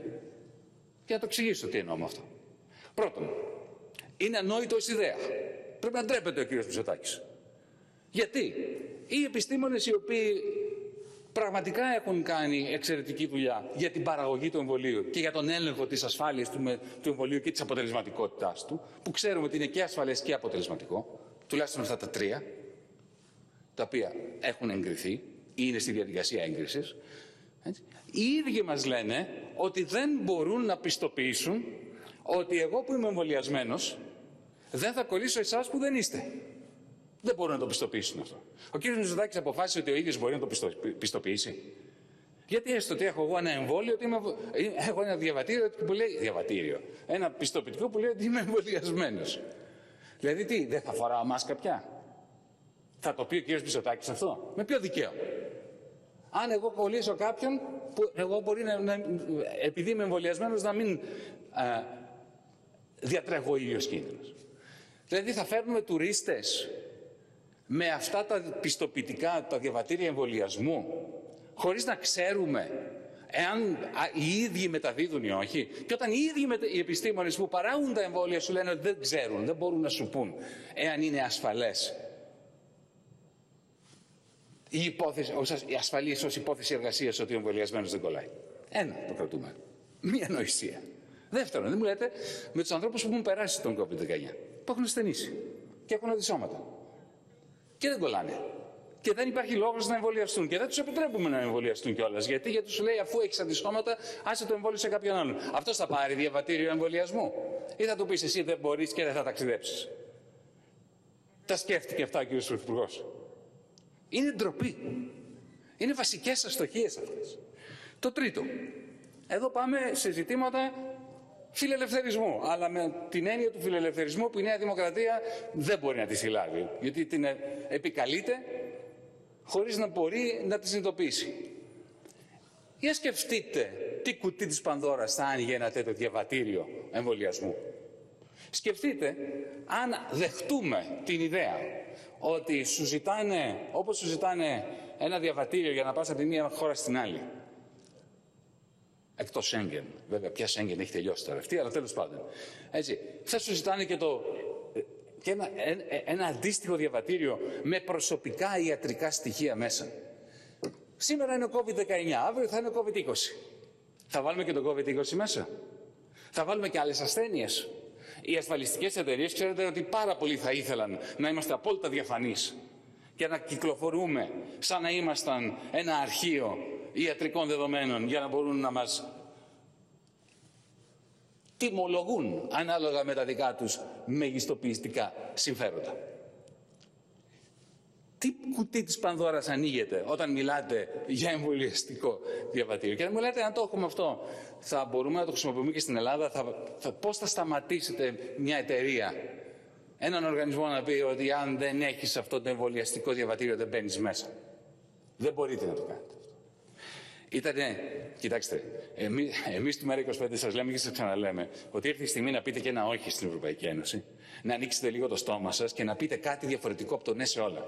Μία φορά ο Πρωθυπουργός σας άνοιξε το στοματάκι του και μίλησε και σχηματίστηκε ρεύμα. Καλύτερα να μην μιλάει.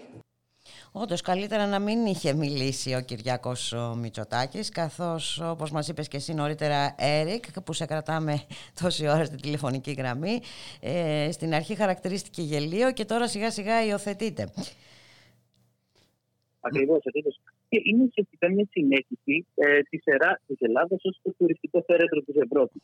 Όχι, δεν μας ενδιαφέρει να άμα θα θυσιάσουμε ε, τους ε, πολίτες μας στους ε, τουρίστες της Ευρώπης και όχι μόνο.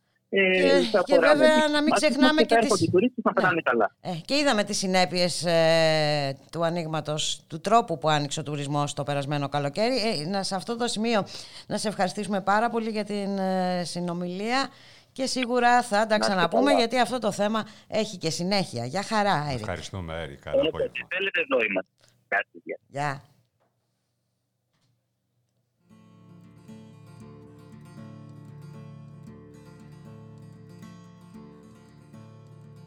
Καβαλαριστά λόγο το είχε μες στην καρδιά του που να βρει φίλο πιο καλό να λέει τα μυστικά του. Το τάιζ αγριοκρίθαρο τετράφυλλο τριφύλι στολίδια είχε στη σέλα του με λάμπερο το χείλι ήταν λευκό, ήταν κατασπρό ήταν γοργό και ξύπνιο. Κάλπαζε στα γυμνά βουνά και ξέφευγε από τον ίσιο. Μα ένα παλιό μεσήμερο σε μοιάσει κι από κάτω αστρίτη στραβογάμισε και δίνει δαγκωσιά του.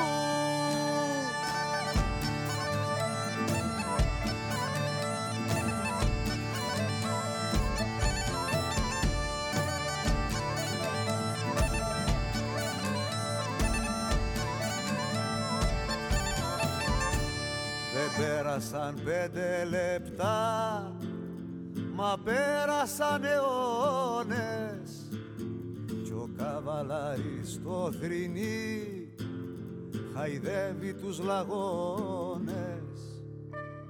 Σύντροφε που ξανήγεσαι Που χάνεσαι και φεύγεις. Ας δώσουμε όρκο με καιρούς Να σε βρω ή να με βρεις Σκυφτός γυρνάει στο σπίτι του Σκυφτός την πόρτα ανοίγει Καρφώνει τα παράθυρα Και στο πιωτό το ρίχνει. Το άλογο στο μεταξύ Τα όρνια το τυλίξαν Το σκέλετο και την ουρά μονάχα που τα αφήσαν.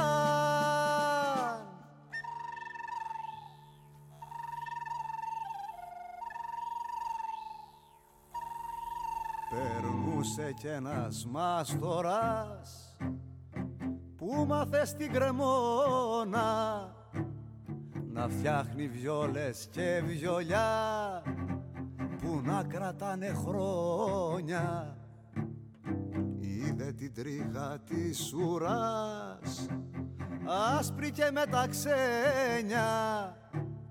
Την πήρε και φτιάξε μ' αυτή δοξάρια ένα και ένα. Δυο μήνες έκανε ο νιός να ανοίξει παραθύρι. Την τρίτη την πρωτομηνιά πηγαίνει στο πανηγύρι. Εκεί ήταν λαουθιέριδες που θέλαν παρακάλια. Ήτανε κι ένας βιολιτζής που έπαιρνε κεφάλια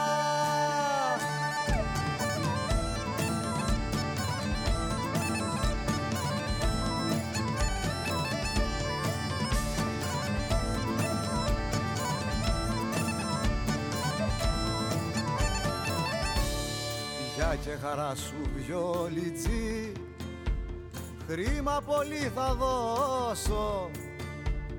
Θέλω να ακούσω απ' τα καλά. Μήπως και ξαλαφρώσω Δέκα φορές το πέρασε. Ρετσίνι το δοξάρι. Ταιριάζει στο σαγόνι του. Όργανο με καμάρι και σαν αρχίζει δοξαριές μια πάνω και μια κάτω. Τον κόσμο φέρνει ανάποδα τη γη μέσα στο πιάτο. Πετάει με χούφτες τα λεφτά ο άντρας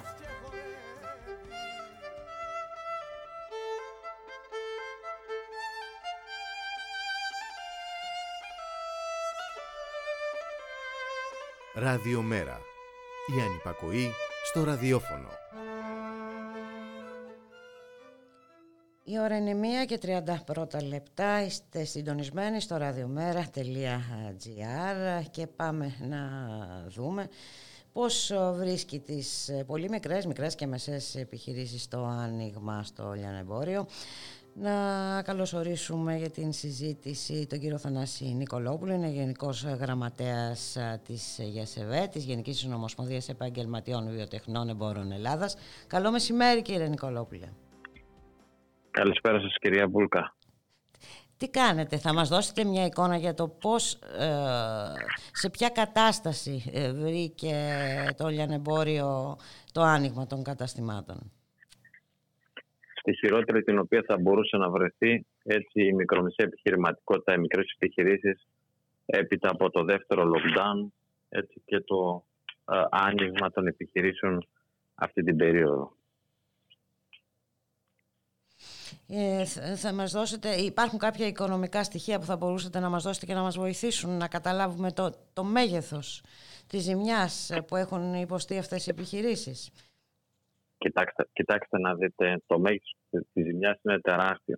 Είναι τεράστιο. Ουσιαστικά υπολογίζαμε ότι η, αν ήταν στον, στην κανονικότητα επιχειρήσει ε, θα ήταν γύρω στα 5 δισεκατομμύρια κύκλου εργασιών και πλέον συζητάμε κάτω από το 50% πλέον του κύκλου εργασιών. Δηλαδή, μιλάμε για τα 2 δισεκατομμύρια και αν θα πάνε και καλά οι προβλέψεις. Οι επιχειρήσεις δυστυχώς για ακόμα μια φορά αισθάνονται αβοήθητοι. τα μέτρα στήριξης σε μια κατεύθυνση mm-hmm. κυβέρνησης τα κρίνουμε θετικά, αλλά είναι ανεπαρκή. Δεν μπορούμε να συζητάμε σήμερα έτσι, για, την, για τα χρηματοδοτικά εργαλεία τα οποία η κυβέρνηση επέλεξε για τις επιχειρήσεις, όταν αυτά είναι μηδαμινά και εμείς ε, τα χαρακτηρίζουμε ως ασπιρίνες έτσι, σε μια κατάσταση της υγείας οι οποίες πραγματικά είναι ε, ε, ε πάρα πολύ δυσάρεστη και οι επιπτώσεις της ε, άσχημες. με αυτά τα μέτρα δεν αισθάνονται οι επιχειρήσεις ότι στηρίζονται και δεν μπορεί να συζητάμε σήμερα για την επιχειρηματικότητα και τη στήριξη αυτή με τέτοιες πρωτοβουλίες και τέτοιες κινήσεις από την πλευρά της κυβέρνησης. Και από την άλλη έχουμε και την ε, απειλή των ε, πληστηριασμών. Ε, κύριε Νικόλογλου, νομίζω ε, ότι ένα από τα βασικά αιτήματά σας είναι και η αναστολή του εφαρμογής του πτωχευτικού νόμου. Ε, κοιτάξτε, πρωτού πάμε, πρωτού πάμε εκεί θα δούμε ότι και πρέπει, είναι, πρέπει αυτά ουσιαστικά να τα ε, παρουσιάζουμε και υπάρχουν και οι δείκτες. Και αυτά δεν είναι θεωρητικολογίες αλλά είναι του πρακτέου, είναι πράγματα τα, τα οποία υφίστανται. Βλέπουμε ότι ε, τα χρήματα τα οποία έχουν δοθεί ιδιαίτερα στην εστίαση είναι 290 εκατομμύρια. Βλέπουμε ότι... παραμένει κλειστή η εστίαση, έτσι, οπότε... Έτσι, έτσι, έτσι. Δηλαδή ακούμε για πολλά λεφτά στην εστίαση, αλλά ουσιαστικά η πραγματικότητα είναι ότι τα χρήματα τα οποία έχουν δοθεί καθαρά για την εστίαση είναι 290 εκατομμύρια. Μιλάμε, μιλάμε ότι στο, στο πλαίσιο, της, στο, στο διάστημα της πανδημίας η Ευρωπαϊκή Κεντρική Τράπεζα έδωσε 40 δις στις τράπεζες. Ουσιαστικά αυτά να διοχετευτούν για τη στήριξη των επιχειρήσεων. Από τις 730.000 επιχειρήσεις στη χώρα μας, αυτές που πήραν στήριξη από το τραπεζικό σύστημα της χώρας μας είναι 30.000. Αντιλαμβανόμαστε όλοι ακριβώς ποια είναι η κατάσταση και το πόσο στηρίζεται η μικρομεσαία επιχειρηματικότητα στη χώρα μας, αλλά και αυτοαπασχόληση στην οποία αυτοαπασχόληση δεν αναφέρεται πουθενά. Λες και είναι χαρτογράφη που πραγματικά η αυτοαπασχόληση και οι μικρές επιχειρήσεις δοκιμαστήκαν άσχημα κατά την δεκαετή κρίση αλλά ταυτόχρονα είχαν όμως και το πλεονέκτημα της, εξ, της εξωστρέφειας και επιβιώσαν. Σήμερα όμως κατά την περίοδο αυτή της πανδημίας δεν έχουν στηριχθεί καθόλου. Και το βλέπουμε αυτό και από το ΤΕΠΙΧ 1 και από το ΤΕΠΙΧ 2 και από τις επιστρεπτές προκαταβολές αλλά και από τη μη επιστρεπτέα προκαταβολή που εκεί σε καμιά περίπτωση δεν πληρούν την βαθμολογία την οποία το σύστημα το ίδιο ε, με το λογάριθμο αυτών των οποίων ε, βάζει είναι απ' έξω. Αντιλαμβανόμαστε δηλαδή ότι στις προβλέψεις τις οποίες η ΓΕΣΕΒΕ κατά διαστήματα από την αρχή της περίοδου της πανδημίας και του Απριλίου και του Μαΐου αλλά και της εξαμηνίας του Ιουλίου εμείς τότε λέγαμε ότι πρέπει να πάρθουν άμεσα χρηματοδοτικά εργαλεία, να, πάρουν άμεσα ε, πλέον ε, να, να σταθούν σε χρηματοδοτικά εργαλεία η κυβέρνηση για να στηριχτεί η επιχειρηματικότητα στη χώρα μας. Γιατί υπήρχαν οι επιχειρήσεις που κατ' εντολή της κυβέρνησης ήταν κλειστές με μηδενικούς τζίρους αλλά και οι πληττόμενες οι οποίες παραμείναν ανοιχτές ε, δεν είχαν καθόλου κύκλο εργασιών. Ουσιαστικά και στις δύο κατηγορίες αυτών των επιχειρήσεων έτσι, υπήρχε, υπήρχε καταστροφική ε, η, οικονομική διαχείριση αυτών των επιχειρήσεων έτσι, λόγω της πανδημίας. Μάλιστα. Ε, είναι λίγες μέρες που έχουν ανοίξει βέβαια. Είναι τρεις μέρες που είναι ανοιχτά τα καταστήματα. Πώς είναι η κίνηση; Δηλαδή ε, πάει ο κόσμος στα μαγαζιά; Γιατί Υπάρχει... εντάξει, για να έχουν εκείνη στα μαγαζιά πρέπει να πάνε και κάποιοι άνθρωποι οι οποίοι έχουν ε, για να αγοράσουν. Υπάρχει, υπάρχει, μια, υπάρχει μια κίνηση γιατί ξέρετε είναι και ψυχολογια Αυτό που εμείς εδώ θα θέλαμε να εφιστήσουμε την προσοχή είναι και στους καταναλωτές και στους επιχειρηματίες και στους εργαζόμενους να τηρούν τα μέτρα. Ναι και βέβαια γιατί η πανδημία είναι εδώ και από ό,τι ακούσαμε χθες έχουν αυξηθεί τα κρούσματα. Έτσι και εδώ αυτό που πρέπει να σημειώσουμε είναι ότι δεν μπορούμε να πάμε σε άλλο κλείσιμο. Οι επιχειρήσεις έχουν στήσει, έχουν προϊόντα, δεν μπορούν να παραμείνουν στα ράφια. Θα είναι το τελειωτικό χτύπημα στην επιχειρηματικότητα και στο λιανομπόριο. Και όλα τα μέτρα τα οποία έχουν δημιουργηθεί, έτσι και το είδαμε στο κοντινό έτσι, ε, παρελθόν και το Click Way και όλα αυτά ήταν καταστροφικά για τις πολύ Ξέρουμε πολύ καλά ποιες επιχειρήσεις αυτές έχουν βοηθηθεί. Εδώ θα πρέπει όμως πραγματικά και η κυβέρνηση να καταλάβει ότι πρέπει να στηριχθεί η μικρή επιχείρηση, οι καταναλωτές να στηρίξουν τις μικρές επιχειρήσεις που στέκονται αρρωγή όλα αυτά τα χρόνια ε, στον καταναλωτή, γιατί η περίοδος και οι επιλογές πλέον το ακορδεόν δεν βοηθάνε κανέναν. Θα είναι πλέον ε, το τελειωτικό χτύπημα και για το λιανιμπόριο αλλά και για την επιχειρηματικότητα γενικότερα στη χώρα μας. Προφανώς Αυτό και οι που θα πρέπει είναι σταδιακά, Ναι. ναι, σταδιακά ε, να πάμε στην κανονικότητα και πλέον να κινηθεί το γρανάζι, να αλλάξει και η ψυχολογία, γιατί παίζει- παίζει ένα τεράστιο παράγοντα η ψυχολογία. Βλέπουμε ανθρώπους έξω θλιμμένους πλέον. Είναι, έχουμε επηρεαστεί όλοι μας από όλη αυτή Καλά, την το κατάσταση. πρόβλημα είναι και την οικονομική γενικότερο. και την κοινωνική. Ναι. Ε, αλλά όπως είπατε και εσείς θα πρέπει να είμαστε ιδιαίτερα προσεκτικοί γιατί η πανδημία υπάρχει, ε, γίνεται λόγος για μεταλλάξεις του ιού και μάλιστα όπως αναφέρετε έχουμε Έτσι. και εδώ ε, κρούσματα μεταλλαγμένου, μετάλλαξης του ιού οπότε Του θα ιού. πρέπει να είμαστε ιδιαίτερα προσεκτικοί γιατί Έτσι και να ο τηρηθούν σκοπός είναι όλα να τα υπάρχουν μέτρα άνθρωποι για προστασίας. να έχουν καλή ψυχολογία και να πάνε να ψωνίσουν Έτσι, ή το- η, η- οτιδήποτε η άλλο. υγεία, η υγεία με την οικονομία είναι δύο πράγματα που είναι άρρηκτα συνδεδεμένα μεταξύ τους.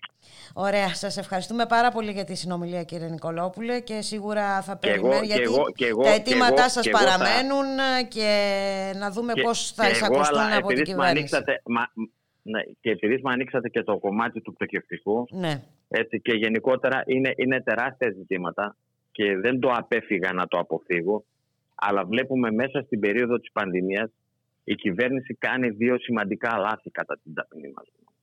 Γνώμη. Παίρνει τον πτωχευτικό νόμο, δημιουργεί ζητήματα απώλειας της πρώτης κατοικίας και εμείς λέμε ότι πρέπει ουσιαστικά να συνεχιστεί η προστασία της πρώτης κατοικίας.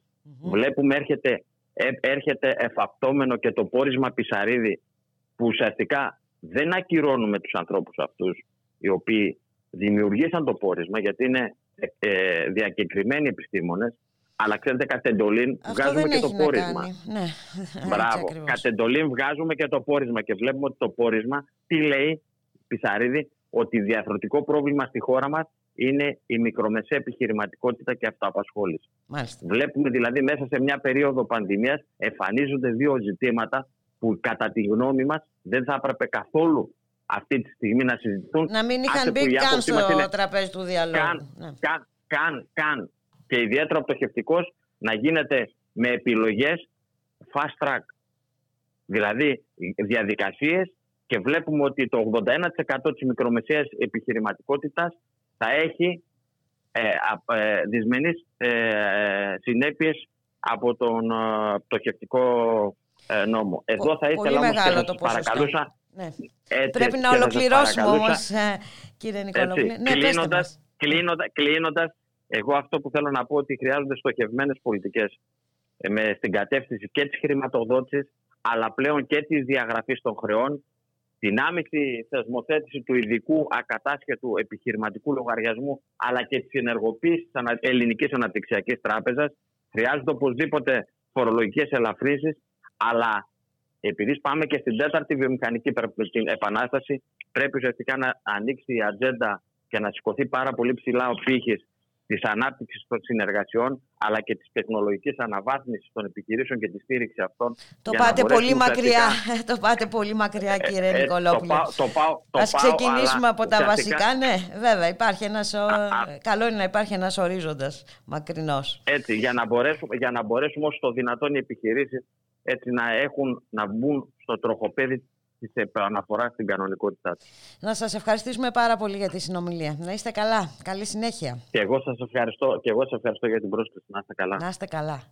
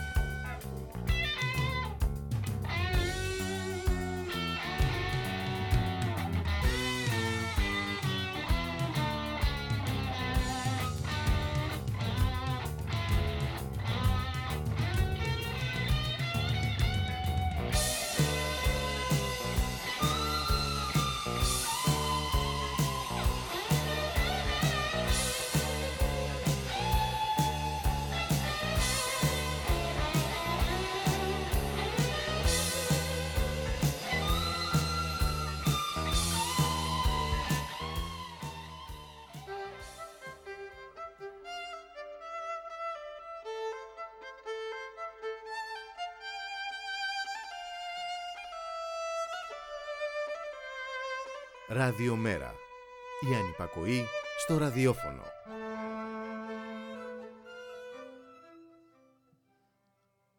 13 και 46 πρώτα λεπτά, radiomera.gr, η εκπομπή το στίγμα της μέρας και το προηγούμενο τραγούδι μας πάει άνετα στην επόμενη σύνδεσή μας, αφορά το χρήμα και δει το χρήμα που έχουν χάσει οι εργαζόμενοι στον ιδιωτικό τομέα λόγω της ε, πανδημίας. Να βάλουμε στη συζήτηση τον Σάκη Ζαχάρο από τον πολιτικό σχεδιασμό του Μέρα 25. Σάκη, καλό μεσημέρι. Καλό μεσημέρι, Μπούλικα. Καλό μεσημέρι στις ακροάτριες και ακροατές. Και εύχομαι ψηλές και ποιοτικές πτήσεις στο ράδιο μέρα. Ευχαριστούμε πάρα πολύ. Ε, είχαμε την ε, έρευνα ε, κοινής γνώμης που διενήργησε η ΑΛΚΟ για λογαριασμό όμως της ε, ΓΕΣΕ. Και βλέπουμε κάποια χαρακτηριστικά στοιχεία. Ε, και συγκεκριμένα ότι το 56% των εργαζομένων αναφέρει ότι μειώθηκαν τα εισοδήματά τους κατά τη διάρκεια της ε, πανδημίας. Και μιλάμε και για απώλεια εισοδήματος ε, έως και πάνω από 31%. Ναι. Ε, να πούμε καταρχάς ότι είναι πρόσφατη αυτή η έρευνα που είδα έγινε την προηγούμενη σε δείγμα 1.500 μισθωτών εργαζόμενων στον ιδιωτικό τομέα. Ναι. Για να ξεκαθαρίζουμε και ποιους αφορά. Πράγματι, Όπως είπες, είναι πάνω από του μισού εργαζόμενους έχουν, ε, δηλώνουν ότι έχουν ε, απώλεια εισοδήματος ε, την περίοδο της πανδημίας και μάλιστα οι περισσότεροι από αυτούς έχουν πάνω από 20% απώλεια εισοδήματος. Γεγονός που σημαίνει, πρέπει να το μεταφράσουμε, σε απώλεια τριών μηνιαίων μισθών μέσα στο έτος. Πολλοί από αυτούς και ακόμα περισσότερο. Αυτό είναι ένα από τα σοκαριστικά στοιχεία αυτής της ε, μέτρησης ε, της ΑΛΚΟ. Αλλά δεν είναι μόνο αυτό νομίζω. Για πες μας. Ε, καταρχάς, πέρα από αυτά τα ερωτήματα, βλέπουμε και μια σειρά ερωτημάτων που αφορούν την, ε, ε τις εκτιμήσεις των συμπολιτών μας, των ιδιωτικών για την πορεία της χώρας, το κατά πόσο αισθάνονται ασφαλείς ότι θα διατηρήσουν την εργασία τους, το επίπεδο της αμοιβής τους και το καθεξής. Εδώ βλέπουμε μια διάχυτη απεσιοδοξία. Ακριβώς, ακριβώς. Ε, βλέπουμε, διαπιστώνεται μια πολύ, ένα πολύ ψηλό επίπεδο απεσιοδοξίας ή και ε, ανωδικής ε, τάσης αυτής της απεσιοδοξίας, το οποίο ε, σε συνδυασμό, αν θέλετε, και με τα εργασιακά που ερχονται δείχνουν ότι αυτή η καλλιέργεια της ανασφάλειας ε, προϊονίζεται πολύ κακά μαντάτα για την εργασία, η οποία ούτως ή άλλως και πριν από τα μνημόνια ακόμα, να θυμίσω ότι υπάρχουν μελέτες οι οποίες καταδείχνουν ότι το εργατικό δίκαιο στην ουσία σταδιακά γινόταν εργοδοτικό δίκαιο. Γνωρίζουμε όλοι ότι η δεκαετής περίοδος των μνημονίων στην ουσία απαξίωσε την εργασία και βλέπουμε πως ό,τι έχει μείνει ζωντανό, αν έχει μείνει κάτι, ε, οδηγείται προς ε, πλήρη εξαφάνιση. Και αυτό το διαπιστώνουν οι συμπολίτες μας, το βλέπουν να έρχεται δηλαδή. Το βιώνουν καθημερινά. Είναι... Το βιώνουν και βλέπουν να, να έρχεται το χειρότερο. Αυτό είναι ε, το πιο βέβαια, ανησυχητικό από όλα. Και βέβαια να προσθέσουμε σε όλα αυτά και την ανασφάλεια σε σχέση με τη συνέχιση της πανδημίας. Έτσι δεν ξέρουμε πόσο θα διαρκέσει. Ε, έτσι δεν είναι. Δεν... Ακριβώς έτσι είναι. Ακριβώς έτσι είναι και αυτό μας εισάγει σε ένα ευρύτερο κάδρο, ε, σε ένα ευρύτερο πλαίσιο. Αν θυμηθούμε ήδη από το Μάρτιο, το ΜΕΡΑ25 και μέσω του γραμματέα του Γιάννη Βαρουφάκη από τις 15 Μαρτίου είχε επισημάνει ότι στην καλύτερη περίπτωση, αν είμαστε τυχεροί, η ύφεση θα είναι γύρω στο 10%. mm Να θυμίσω ότι τότε ε, σύσσωμο, αν θέλετε, το, το σύστημα από την κυβέρνηση μέχρι το διοικητή της Τράπεζας της Ελλάδος έλεγαν ότι είτε θα έχουμε μια μικρή ε, ε, μια μικρή ανάπτυξη ή, εν πάση περιπτώσει, στη χειρότερη περίπτωση, να έχουμε μια ύφεση της τάξης μέχρι και 3, 4, 5%. Αυτό ακόμα και μέχρι το Σεπτέμβριο ήταν ένα σενάριο το οποίο ε, επιβαλόταν, αν θέλετε, και μέσα από τα μέσα μαζικής επικοινωνίας, καλλιεργώντας ε, μια ψευδή εικόνα για την κατάσταση των πραγμάτων. Και όπως αποδεικνύεται. Ήρθαν τα στοιχεία για να επιβεβαιώσουν τις προβλέψεις ακριβώς να επιβεβαιώσουν. Και εδώ ε, επιτρέψτε μου να πω και κάτι άλλο. Θα πρέπει να το δούμε λίγο και σε συνάρτηση και με τη, πέρα από την ύφεση ε, και, τη, και το πολύ ψηλό ποσοστό του ελλείμματος. Ε, αυτά δεν είναι απλώς αριθμοί ε, που λέμε εμείς κάναμε καλύτερες εκτιμήσεις από εσά, άρα είμαστε τζογαδόροι. Δεν είμαστε τζογαδόροι. Είμαστε απλώς άνθρωποι οι οποίοι εντοπίσαμε πολύ έγκαιρα το πού πάει το πράγμα απέναντι σε μια κυβέρνηση και σε θεσμούς οι οποίοι αποδείχθηκαν είτε αδαείς, που εγώ προσωπικά δεν το πιστεύω, είτε που ήθελαν εξ αρχής να αποκρύψουν την αλήθεια για να μην λάβουν τα απαραίτητα μέτρα για τα οποία από τότε τους προειδοποιούσαμε. Και δεν είναι μόνο αυτός, Σάκη, αλλά και τα όποια μέτρα που έχουν ληφθεί μέχρι τώρα. Δηλαδή, παρά τις αποζημιώσεις ειδικού σκοπού υποτίθεται και παρά τα ε, επιδόματα των 534 ε, ευρώ οι μισθωτοί συνεχίζουν να πληρώνουν το μεγαλύτερο τίμημα για την πανδημία έτσι και όχι μόνο αυτό αλλά ακόμη και αυτά που ε, τα επιδόματα η, από ό,τι φαίνεται η κυβέρνηση δεν έχει πρόθεση να τα συνεχίσει. Ναι, είναι προφανές. Με τις τελευταίες κινήσεις αυτό ακριβώς καταδεικνύουν και να υπενθυμίσουμε εδώ ότι στον προπολογισμό του 2021 έχει προβλεφθεί ένα πολύ μικρό ποσό για την αντιμετώπιση των συνεπειών της πανδημίας, τα μισή δις, τα οποία είναι ψίχουλα, και τα οποία προβλέπονταν να δαπανηθούν στην αρχή του χρόνου, τώρα δηλαδή.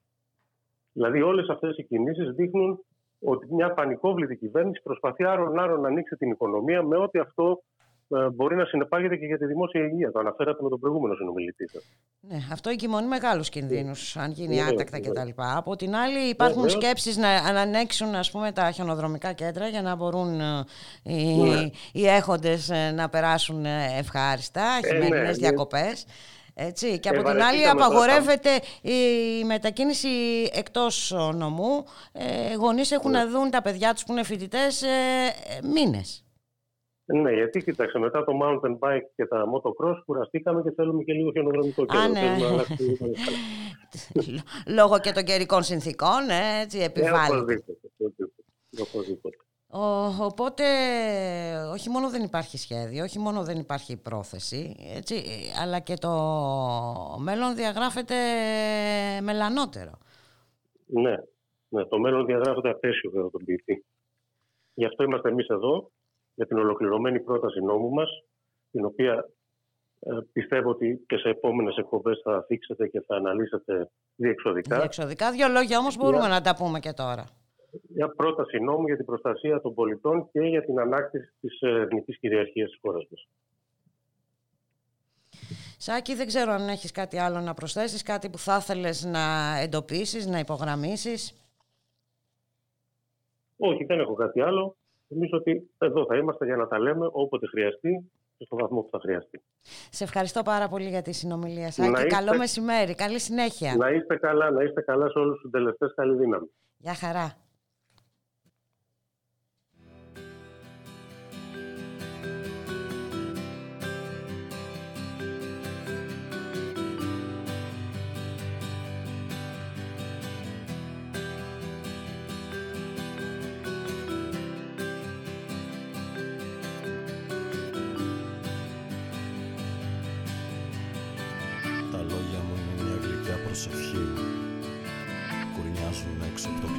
Σου παράθυρο.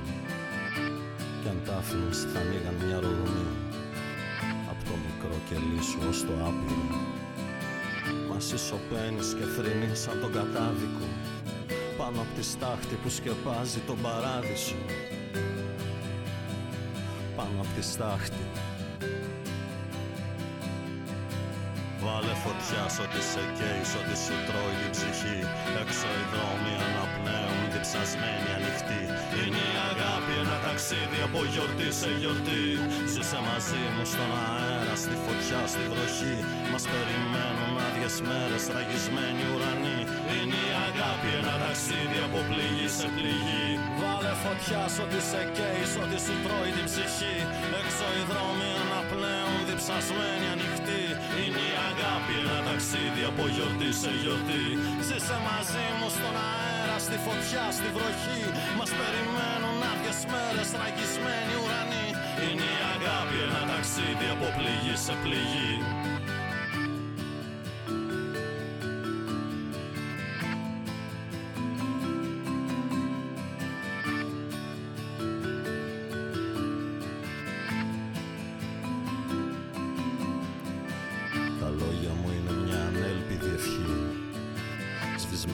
Σκισμένα φώτα μέσα στο άχαρο δωμάτιο.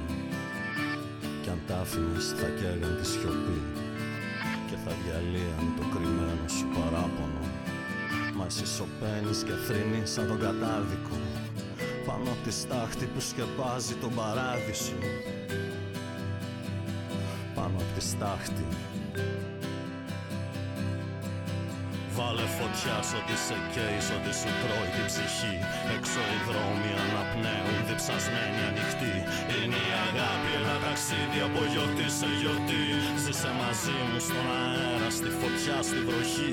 Μας περιμένουν άδειες μέρες, ραγισμένοι ουρανοί ταξίδι από πληγή σε πληγή. Βάλε φωτιά σ' ό,τι σε καίει, σ' ό,τι σου τρώει την ψυχή. Υπάρχει ακόμα, υπάρχει κάτι που δεν έχει χαθεί. Είναι η αγάπη αγάπη ένα ταξίδι από γιορτή σε γιορτή. Ζήσε μαζί μου στον αέρα, στη φωτιά, στη βροχή. Μας περιμένουν άδειες μέρες, ραγισμένοι ουρανοί. Είναι η αγάπη ένα ταξίδι από πληγή σε πληγή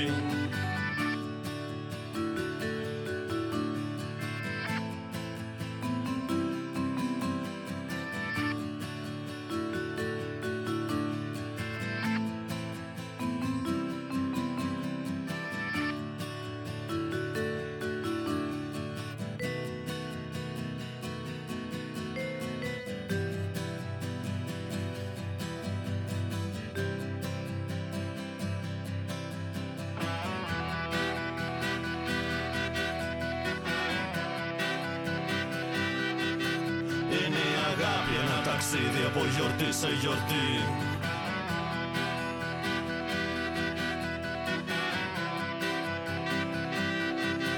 Είναι η αγάπη ένα ταξίδι από πληγή σε πληγή.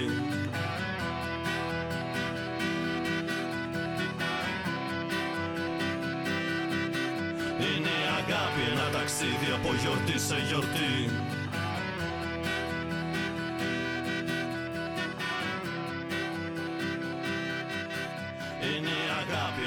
ταξίδι από πληγή σε πληγή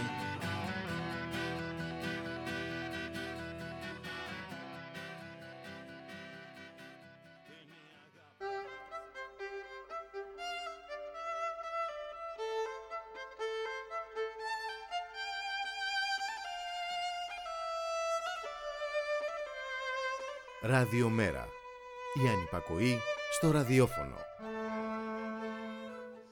Και να κλείσουμε με μια εφαρμογή δικαιωμάτων à la carte. Αναφέρομαι στο θέμα του Δημήτρη Κουφοντίνα, ο οποίος έχει προχωρήσει απεργία πείνας, διεκδικώντας να μεταφερθεί στις φυλακές ε, Κορυδαλού, όπως ε, το δικαιούται.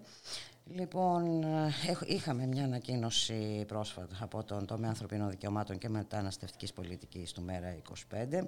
Τονίζει ότι η όλη η κυβερνητική ε, μεθόδευση αποπνέει αντίληψη εφαρμογής νομικών διατάξεων με φρονηματική στόχευση για τον Δημήτρη Κουφοντίνα και υπογραμμίζει το αυτονόητο ότι η δικαιοσύνη επιβάλλεται να είναι απρόσωπη και οι νόμοι να εφαρμόζονται αδιάκριτος για όλους ανεξάρτητα των κλιμάτων που έχουν διαπράξει. Ο Δημήτρης ε, Κουφοντίνας έχει δικαστεί και έχει καταδικαστεί αμετάκλητα δεν πρόκειται να ξαναδικαστεί ε, με όποιο αδίκημα. Ε, στην περίπτωση όμως του Δημήτρη Φοντίνα, όπως σημειώνεται σε ένα κείμενο για την απεργία του, η κυβέρνηση λειτουργεί σαν ένα υπέρτατο άτυπο ε, δικαστήριο και, εν πάση περιπτώσει, το κράτος δικαίου υπερασπίζεται, πρέπει να υπερασπίζεται το δίκαιο και να εφαρμόζει τον νόμο για κάθε κρατούμενο ανεξάρτητα αδίκημα. Λοιπόν και εδώ ήρθε η ώρα να σας αποχαιρετήσουμε. Είναι δύο ακριβώς μαζί σας για δύο ώρες. Από τις 12 ε, ήταν στη ρύθμιση του ήχου ο Γιώργος Νομικός Συνεργάτης της ε, εκπομπής Στίγμα της ημέρας ο Μπάμπης Κοκόσης Και στο μικρόφωνο η Μπουλίκα Μιχαλοπούλου. Θα τα ξαναπούμε. Καλώς εχόταν των πραγμάτων. Αύριο στις 12 το μεσημέρι Να είστε όλες και όλοι καλά. Για χαρά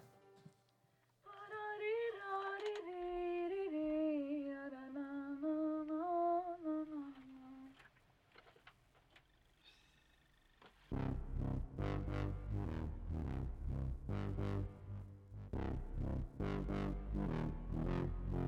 you.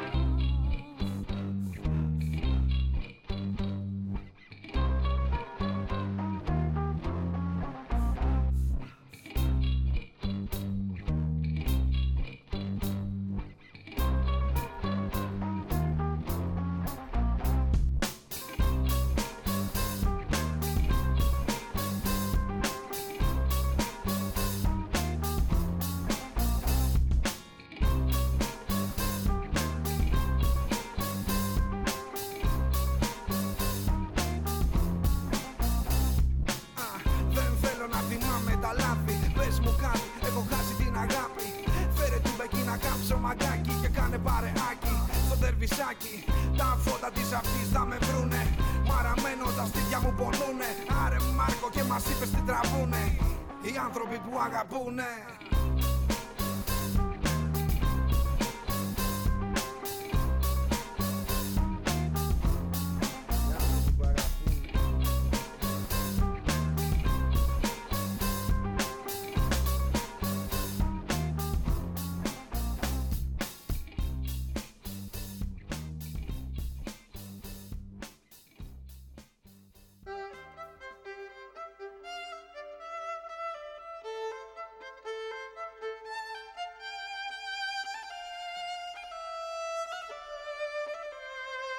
Ραδιομέρα.